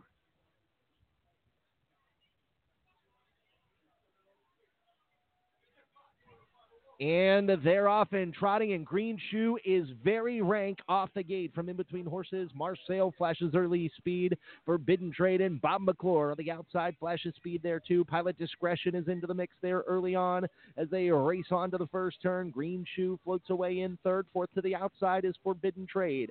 Then on the outside racing next is a Jim Panzee as they race up the backstretch. Marseille went to the front here at thirty-one to one for Oki Svanstedt, and they're at the quarter in twenty-six and one. It is Marcel on top here. The lead is a length and a quarter. Pilot Discretion is in the pocket, racing in a second. Green Manalishi travels well from in third as Pilot Discretion now comes to the outside and goes right on by Marcel. Decision to make time now for Tetrick and Green Manalishi. Forbidden Trade continues to travel well from fourth. Don't Let Him's going to have to close from the back as they race up the backstretch to the half-mile point of the race. Green Manalishi floats to the outside now. fifty-five seconds for the half-mile split. And it's Green Manalishi on top now by a head. Pilot Discretion fights on at the inside. Forbidden Trade into a good position. Second up on the outside for McClure. Marseille races next at the inside. Osterch is locked down at the inside from fifth. Then on the outside racing next is Green Shoe. He's got a lot of work to do and a lot of race to come. Green Manalishi takes over the top spot. Pilot Discretion is racing in second. Green Shoe is from third. Then on the outside, here comes Soul Strong from the back. They turn for home. Green Manalishi turns first. Pilot Discretion from in between horses flashes speed. Marcel is racing well. Now coming on the outside, here comes Green Shoe. Green Shoe trying to take Forbidden Trade on. Forbidden Trade has the lead. Green Shoe to the outside. Forbidden Trade and Green Shoe. It's Forbidden Trade and Green Shoe down to the finish. Forbidden Trade wins the Hambletonian in one fifty-one. Bob McClure, the Canadian Bob McClure, wins the Hambletonian. The Canadian wins the Hambletonian. How about Bob McClure? I cannot wait to hear this reaction. Forbidden Trade and Luke Belay win the Hambletonian. Woo! Somebody made a lot of money on this horse, Mike. Remember what I told you? Ace just tried to call you. I think, oh, uh, man, wow. How about Forbidden Trade? Gutsy as they come. The bobble didn't make the difference. It did not. Well, maybe it did because he didn't get away where he might have won it. Away where he might have won it. I think the bobble did make the difference. The bobble might have made the difference. Bob McClure, Forbidden Trade, wins the Hambletonian. Let's pause thirty seconds for station identification. This is the Bet America Radio Network. You're tuned in to the Bet America Radio Network. Host Jason Beam brings you new shows every Monday through Friday. We bring you the best personalities from across the racing world with extensive interviews, commentary, news, games, and more. The Barn is revolutionizing what horse racing radio can be, and you can hear new shows at bet america dot com or just search Bet America Radio Network on iTunes, Spreaker, Stitcher, or iHeartRadio. Get in the barn. All right. The twelfth race, the one million dollars Hambletonian, goes to Forbidden Trade. Trainer Luke Belay. We talked to Luke earlier in the week on it. He was very high on Forbidden Trade as well. What an impressive, impressive effort by Forbidden Trade. You know, Mike, he raced great in the elimination, and that's the only reason I went on to him, because you got to watch horses that look live in the elimination races. He made two moves. He was blind switched in the stretch, and he was coming good. And, you know, Bob McClure tripped him out perfectly here, but he also provided cover to Green Shoe, and he had to dig in to hold him off. This is a huge effort. This horse was a little bit hidden, man. Like, he beat older horses in his last start in the slot, like I told you before his yep. elimination. And, I, you know, I'd like to know how much these people bet that knocked the odds from twenty-six to seven to one in that one shot. That had to be like about a two thousand dollars win bet. Oh, for sure. And they made a killing. That's for sure. Look at the sea of humanity downstairs. When Bob McClure gets back to the winner's circle, this is Bob McClure's first win in the Hambletonian. I think it's his first Hambletonian. I think correct? It's his first drive. It's his first, we believe it's his first drive in the Hambletonian. And in his first drive, he wins the Hambo. That's an unbelievable, unbelievable performance by this young man. Unreal. twenty-eight years old, twenty-eight-year-old Bob McClure wins this race. Unbelievable. Just incredible. And he tripped him up perfectly. He was forced to go when Green Shoe made his move, but he didn't rush the horse at all. He saved something. I was watching him around the last turn. You kind of you kind of missed him a little bit until about halfway down hey, the thanks, lane. man. Well, listen, it happens. So you're, you're, you're You're in the sun. You can't see. You're you're up here doing a hundred things at once. I'm not criticizing you. I'm just saying.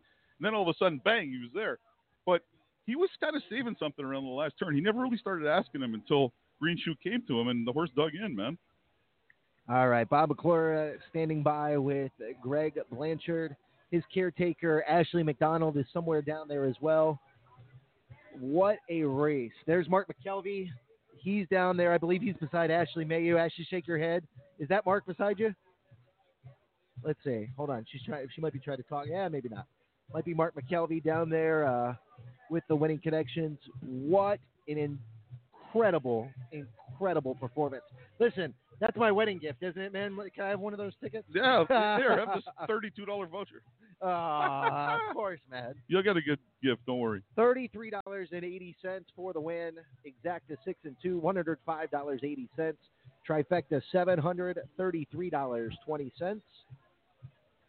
Let's see. We're going to be looking for the Superfecta combination, Superfecta payoffs here in just a moment. As Luke Belay, look at the smile on Luke's face. I mean, you can't, Luke has got the biggest smile on his face. Is there any way for me to fo- uh, record the interviews? Do these things turn up or no? They turn up, but uh, I don't know how good it's going to sound. Well, I need I, this is a big story in Canada, man. Big story. Big, big story in Canada. Forbidden Trade. And what I would, wouldn't give right now to talk to Bob McClure to find out his reaction about winning this race. I know Ashley is standing by, waiting patiently for them. And I cannot wait to hear this interview. In his first Hambletonian drive, he brings home a winner. Incredible. I mean, this guy's he's on top of the world right now. What else can he say? We gave it a perfect drive. Like I said, he saved something for the lane.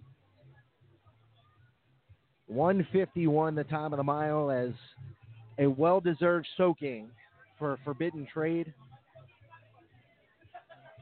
Well-deserved soaking by the connections to Forbidden Trade as they'll get ready to enter the winner's circle here in just a moment. Uh, Bob McClure still standing by.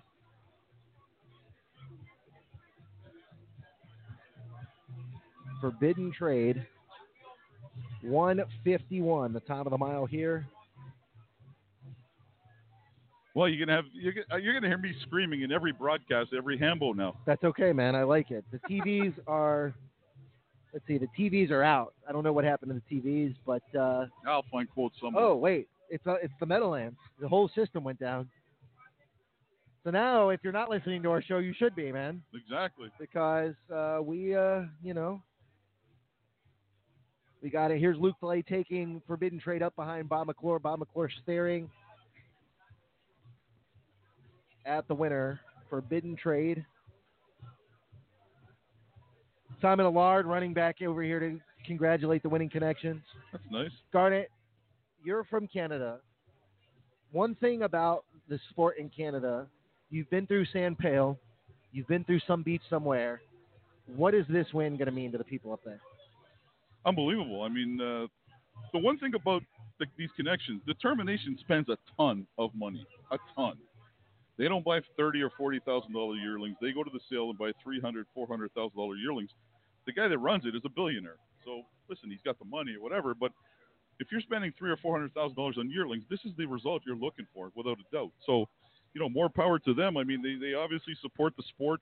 Um, you know, they're they're gonna have one hell of a stallion right here now, right? That's another thing that they're looking for when they're spending that kind of money. I was gonna say, San, he'll join Sand Pale up in Canada, and Sand Pale has been a decent decent sire, not too bad, right? I don't think he's no, no, he's no not sire at all. No, he, he doesn't really have a stud group. Okay, well, I am wrong there. But uh, you know what?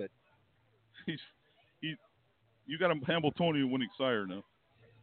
The Dime Super returns two hundred eight dollars and fifty-three cents. And, again, thirty-three eighty to win on number six, Forbidden Trade.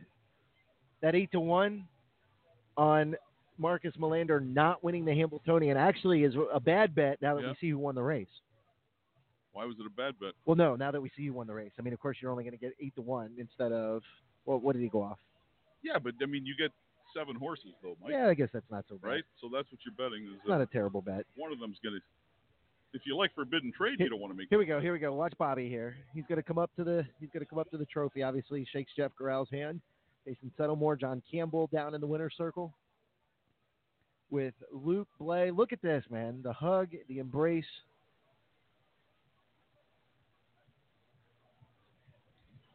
They will get ready to hoist the Hambletonian Trophy. Wow. What an amazing, amazing effort. And a patient drive, by the way. You know, here's the thing. He's only twenty-eight years old, and I'm not saying anything about his age, but the one thing about it, man, he could have very easily panicked. He could have, well, you know, sent too early. Yeah. But he made the right decisions when he had to. When well, the money well, was well, on the line, he, well, he did what thing. he had to do. Here's the thing. He knows who's in front of him, right? He knows. Right. So when Bob makes his move, he has to know Green Shoe's probably on his back unless he ran. So that's why, like, I was watching him pretty close. Even when Green Shoe came to him in the lane, he hadn't asked him for anything yet, and he had something left. It, it looked like Green Shoe was going to go right by at a certain point, like about, you know, maybe five pylons from the wire, and then he just dug in. I was that's why I erupted. I'm like, because I thought he was beat.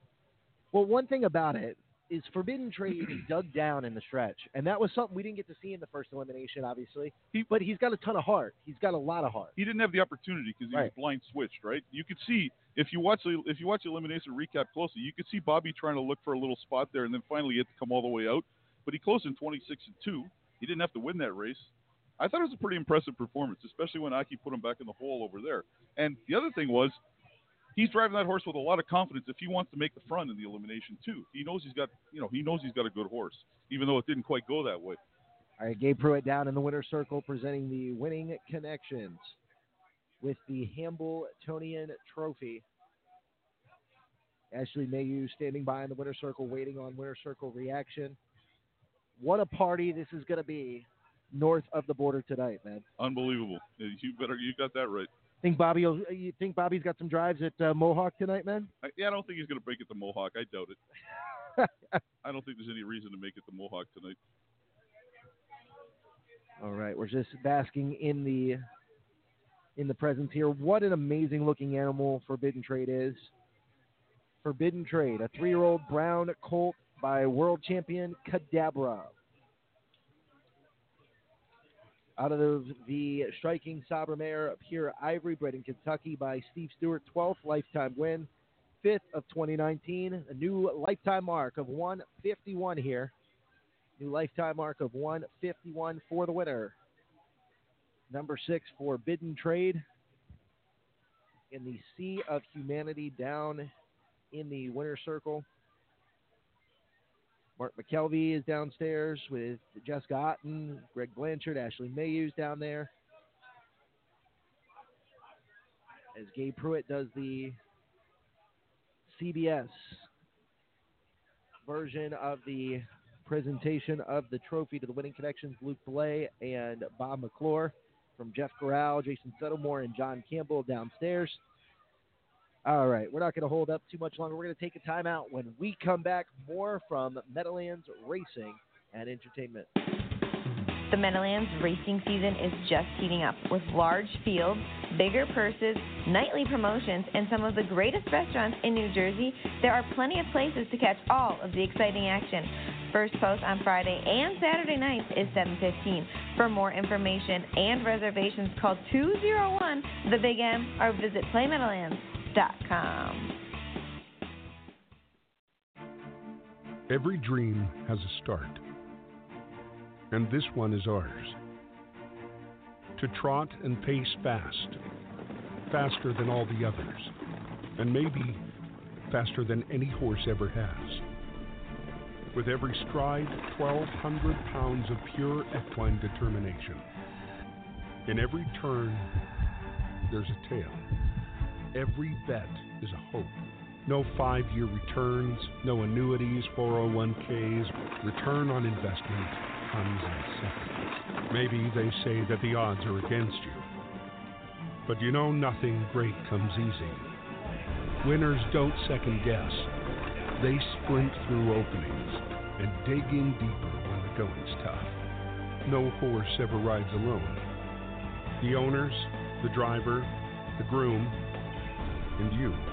There are no sidelines here. The world is often full of many compromises, but not here. Not on this day. Not in this race. Not with this horse. Not in this sport. Once you feel it, it becomes you. Once you become it, your dream becomes ours. This is harness racing. We welcome you to the Harness Racing Fan Zone. See it all for yourself. Feel it in all the passion. Share that experience with others. And be a part of it all. The Harness Racing Fan Zone puts you in the driver's seat. All right, we're back at this edition of Post Time with Mike and Mike, presented by the U S D A and Bet America. Forbidden Trade, try thinking about doing the customary drinking of the water from the Hambletonian Trophy. Doesn't like American water too much, Garnett. He's uh, tell, telling us no. Yeah, maybe he's not thirsty. Maybe he wants to ready to go another mile. He definitely looks good, that's for sure. Look at the smile on Luke Blaze's face. Look at Bobby. Unbelievable. twenty-eight-year-old Bob McClure. In his first try.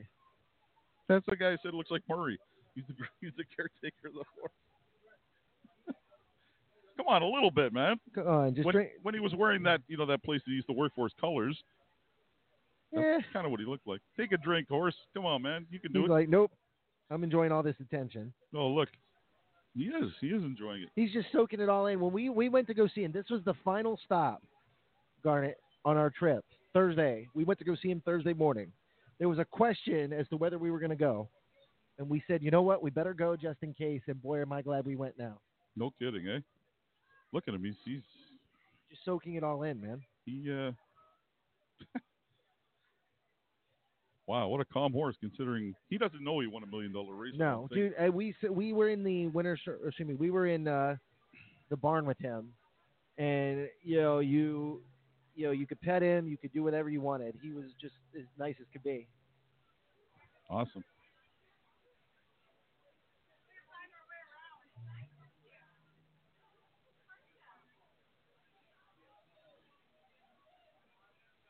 Sam McKee's family just walked behind us.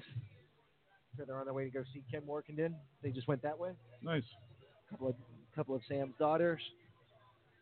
I mean, just look at him. Just as calm as could be in the winner's circle. The D J playing We Are the Champions. D J uh, knows what to do here, man.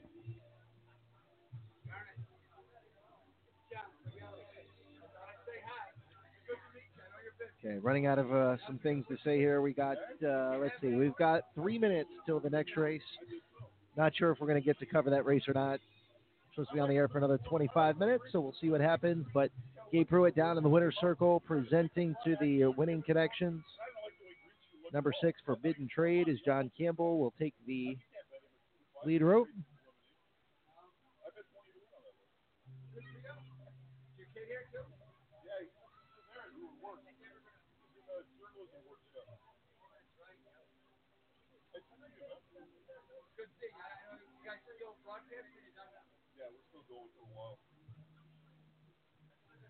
Bob McClure.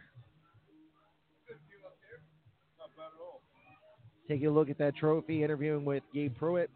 And we'll have Winter Circle reaction here in just a little bit. Take a look at the thirteenth race, Garnet. Uh, I think we've talked all, about as much as, about the Hambo as we can. Yep.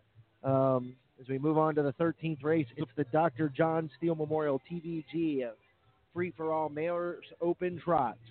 Purse of one hundred eighty-six thousand dollars, a full, excuse me, a field of seven. Hanalore Hanover. This is a nice group of mares, though, Garnet. This is. Um, you know, there could be an upset in this race. Uh, wow. Who do you like? I like Darling Miras S. I, I don't think. I think that was only her third start here. I don't think. I think Hanalore got a little bit of a breather there. She got a twenty-eight uh, second quarter. She got almost a twenty-eight third quarter. You know what I mean? I think if there's yep. a little more action in this race, um, you know, she might have a better shot. But uh, Manchego looks very strong as well. A lot of people like this custom Cantab mare. Um, I, I'm not sure from the eight hole, but uh, this is the start of a pick four, isn't it? It is. I said a field of seven, but eight, nine, and ten are on the next page. They are. That's. Uh, listen, I thought it was two. Well, no, but see, it's, normally it's on the bottom of the program. It's not. That's a surprise. So numbers eight, nine, and ten are on the back part of the page. Custom Cantab, P L Jill. And Plunge Blue Chip is a uh, is a mare, Garnet, that I really expected to do more this year, and she just hasn't. Yeah, and now she draws the ten hole. Uh, she's oh for four, two seconds. She was tremendous last year. She she trotted a mile and forty-nine a piece here uh, last year, and the night was it Friday, the Friday night of the Hamble or something? No, it was uh, it was um, Meadowlands Pace. Meadowlands Pace. We I was here. That yeah, yeah, we were here that with night, Adriano. So.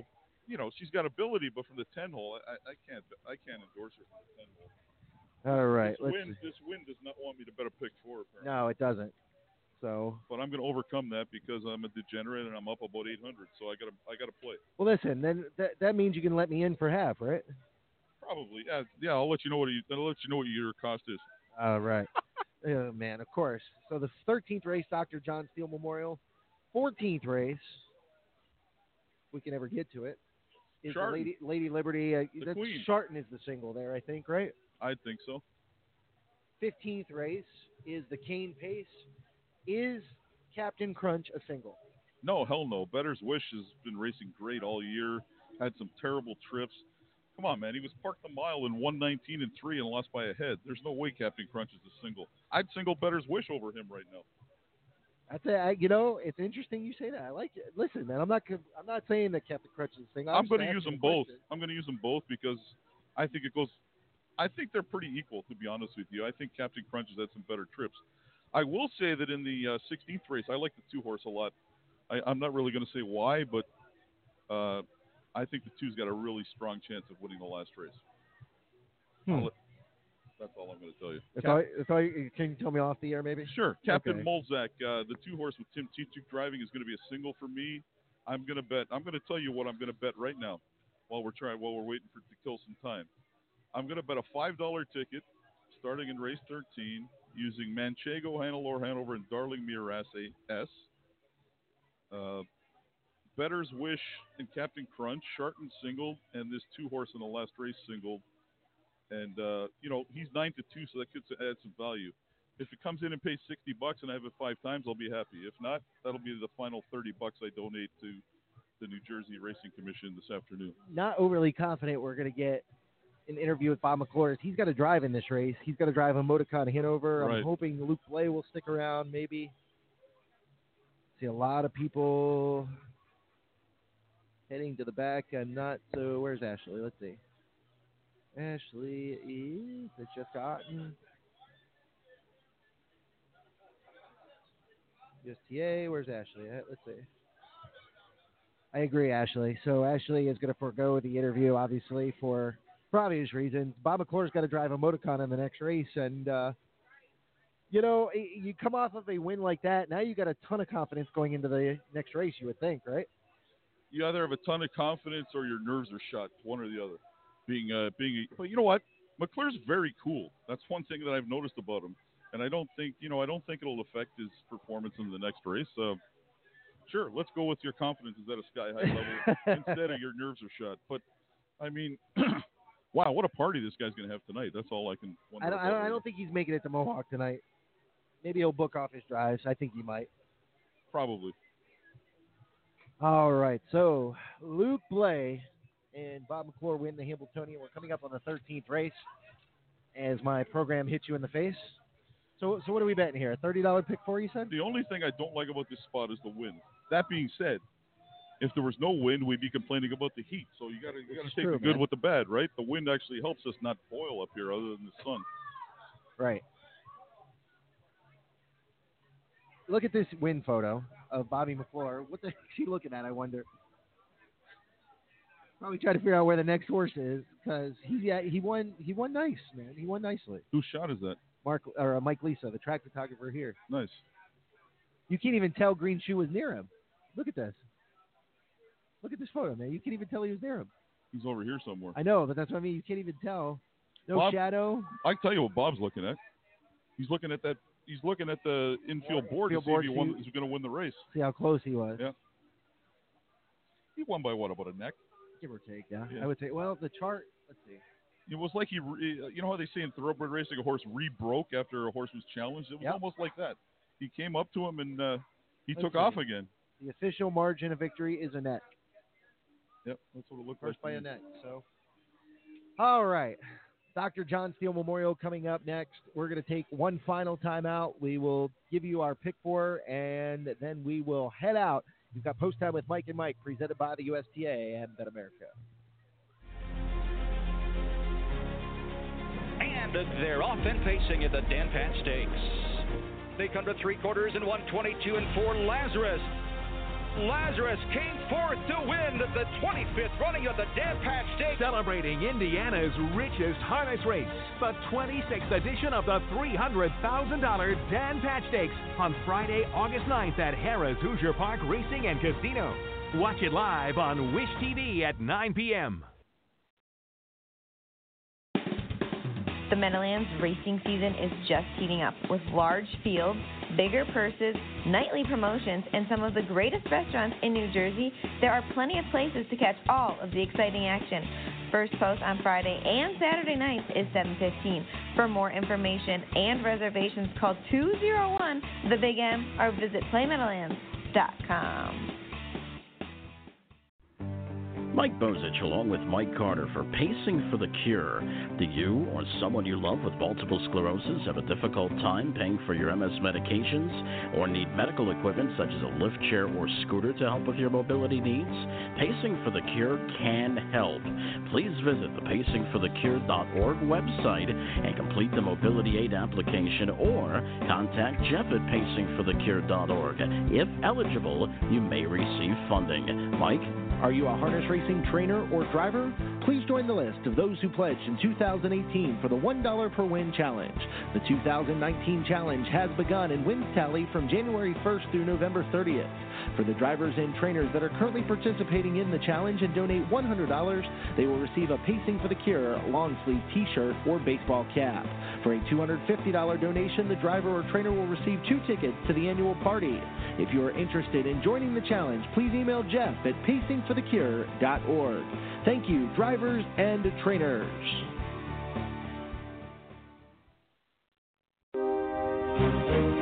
Whitbank Farm yearlings are born to compete and raised to win. The two thousand nineteen lineup features siblings of rich performers and first foals from productive families. In two thousand nineteen, Whitbank Farm is selling yearlings at Goshen on September eighth, the Ohio Selected Sale on September thirteenth, On Gate September eighteenth through the twenty-first, Lexington October first through the fifth, London October nineteenth and twentieth, Harrisburg November fourth through the sixth, and the Harrisburg Mix Sale on November seventh and eighth. Trades. For more information, visit winback farm dot com. That's winback farm dot com. All right, we're back in this edition of Post Time with Mike and Mike, presented by the United States Trotting Association and Bet America. Mike Carter alongside of Garnett Barnsdale. Ashley Mayu is around here as well. We are going to wrap this thing up here in just a couple of minutes. But for those of you who have missed it, Forbidden Trade and Bob McClure win the twenty nineteen one million dollars Hambletonian by a neck over Green Shoe, who finished second in an impressive, impressive Hambletonian. And Bob McClure winning his first Hambletonian in his first drive. Pretty impressive effort there by Forbidden Trade. Like I told Garnett before, it was a very skillful drive, very calm, cool, and collected drive. Ashley Mayhew's making her way back over to the broadcast booth. Poor Ashley, she's probably tired as all get out, but uh, we got we got a free mic for you. Hop in here.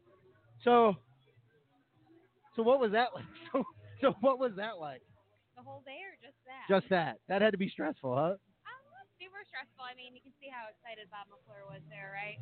First drive in the Hamboni, twenty-eight, I believe. Yep. Uh, but overall, the whole day was quite spectacular. Um, a lot of running around on the fly, but uh, we saw some really good races. From from an emotion standpoint, what was it like down there? I know trainer Luke Belay had to be super happy as well.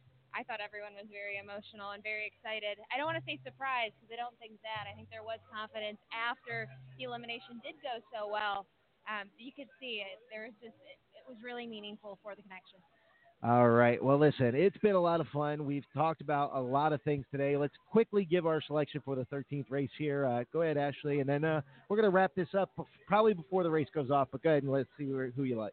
Well, you know I don't like favorites all the time. I ended up going right now with the second choice at nine to five, Hanalore Hanover.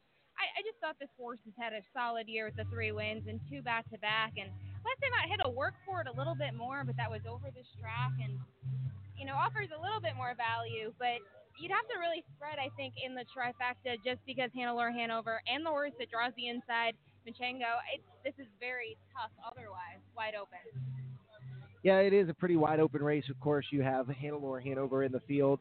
Darlin Mira, I'm a little surprised it's eleven to one right now. Yeah, I definitely agree, but the one that really shocks me is, let's see if they can actually take the double here, I guess.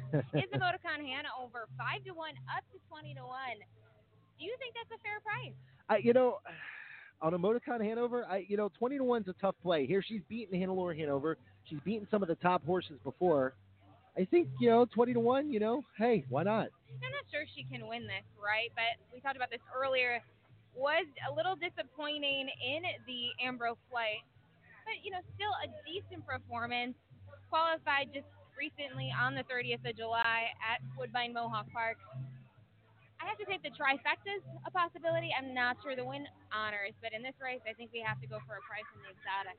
Yeah, you know, that's where you could do a lot of damage is catching the prices underneath. We found that out earlier in the uh, super high five mandatory payout where you got a couple of the favorites on top with some prices sprinkled in between, and it actually worked out. So, you know, if you can get the right price play underneath, who knows, right?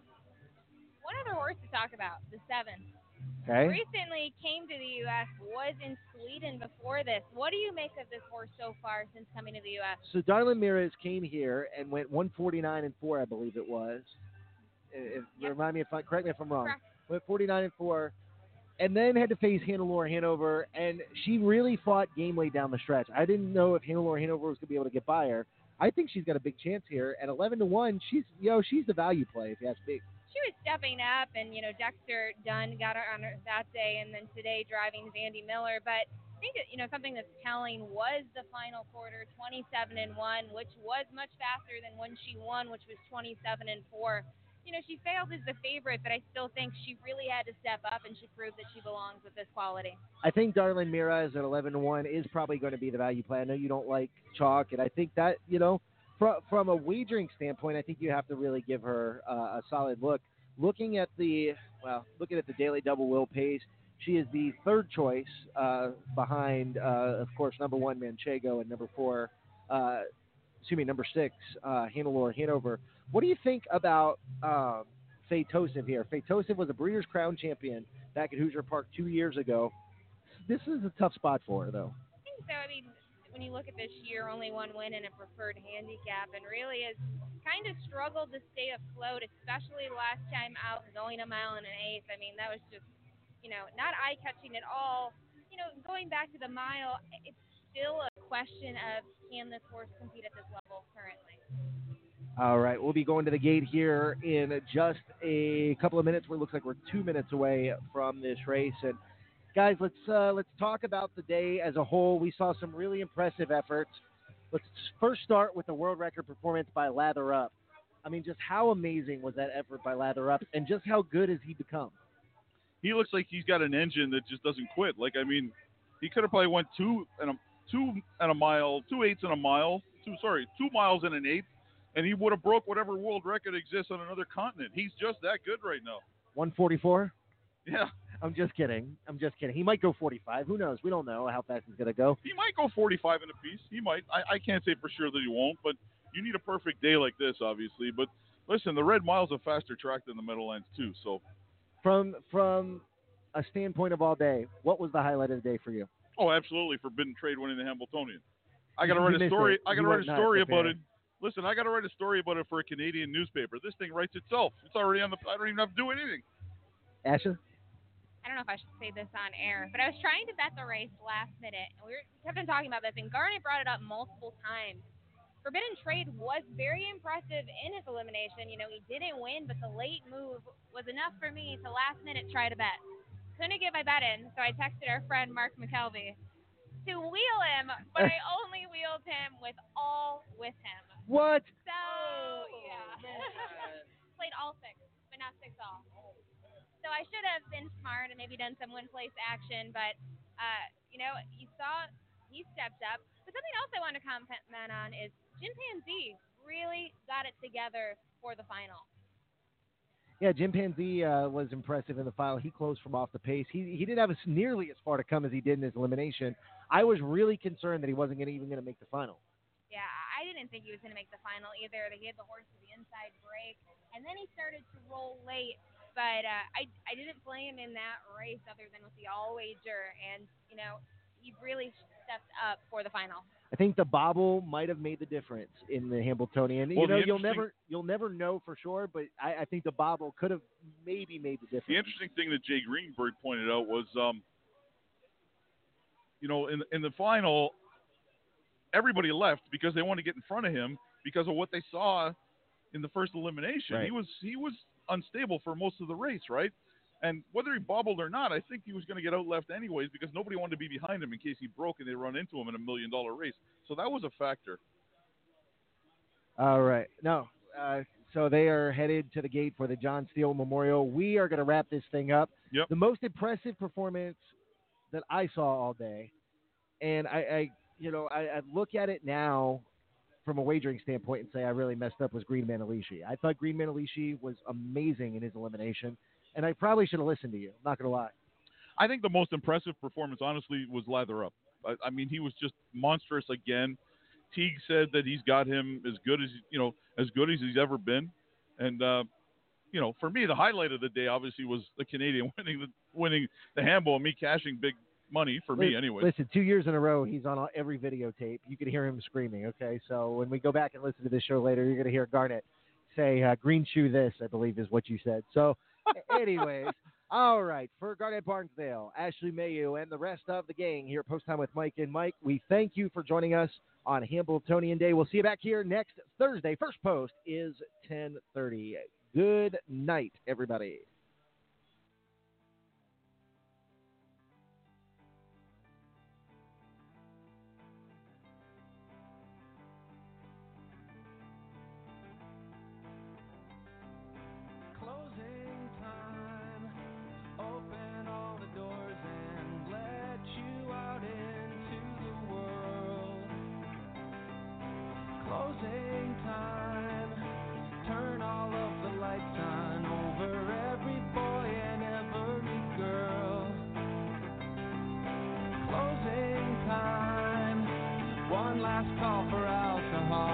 Finish your whiskey or beer. closing time. You don't have to go home, but you can't stay here. I know.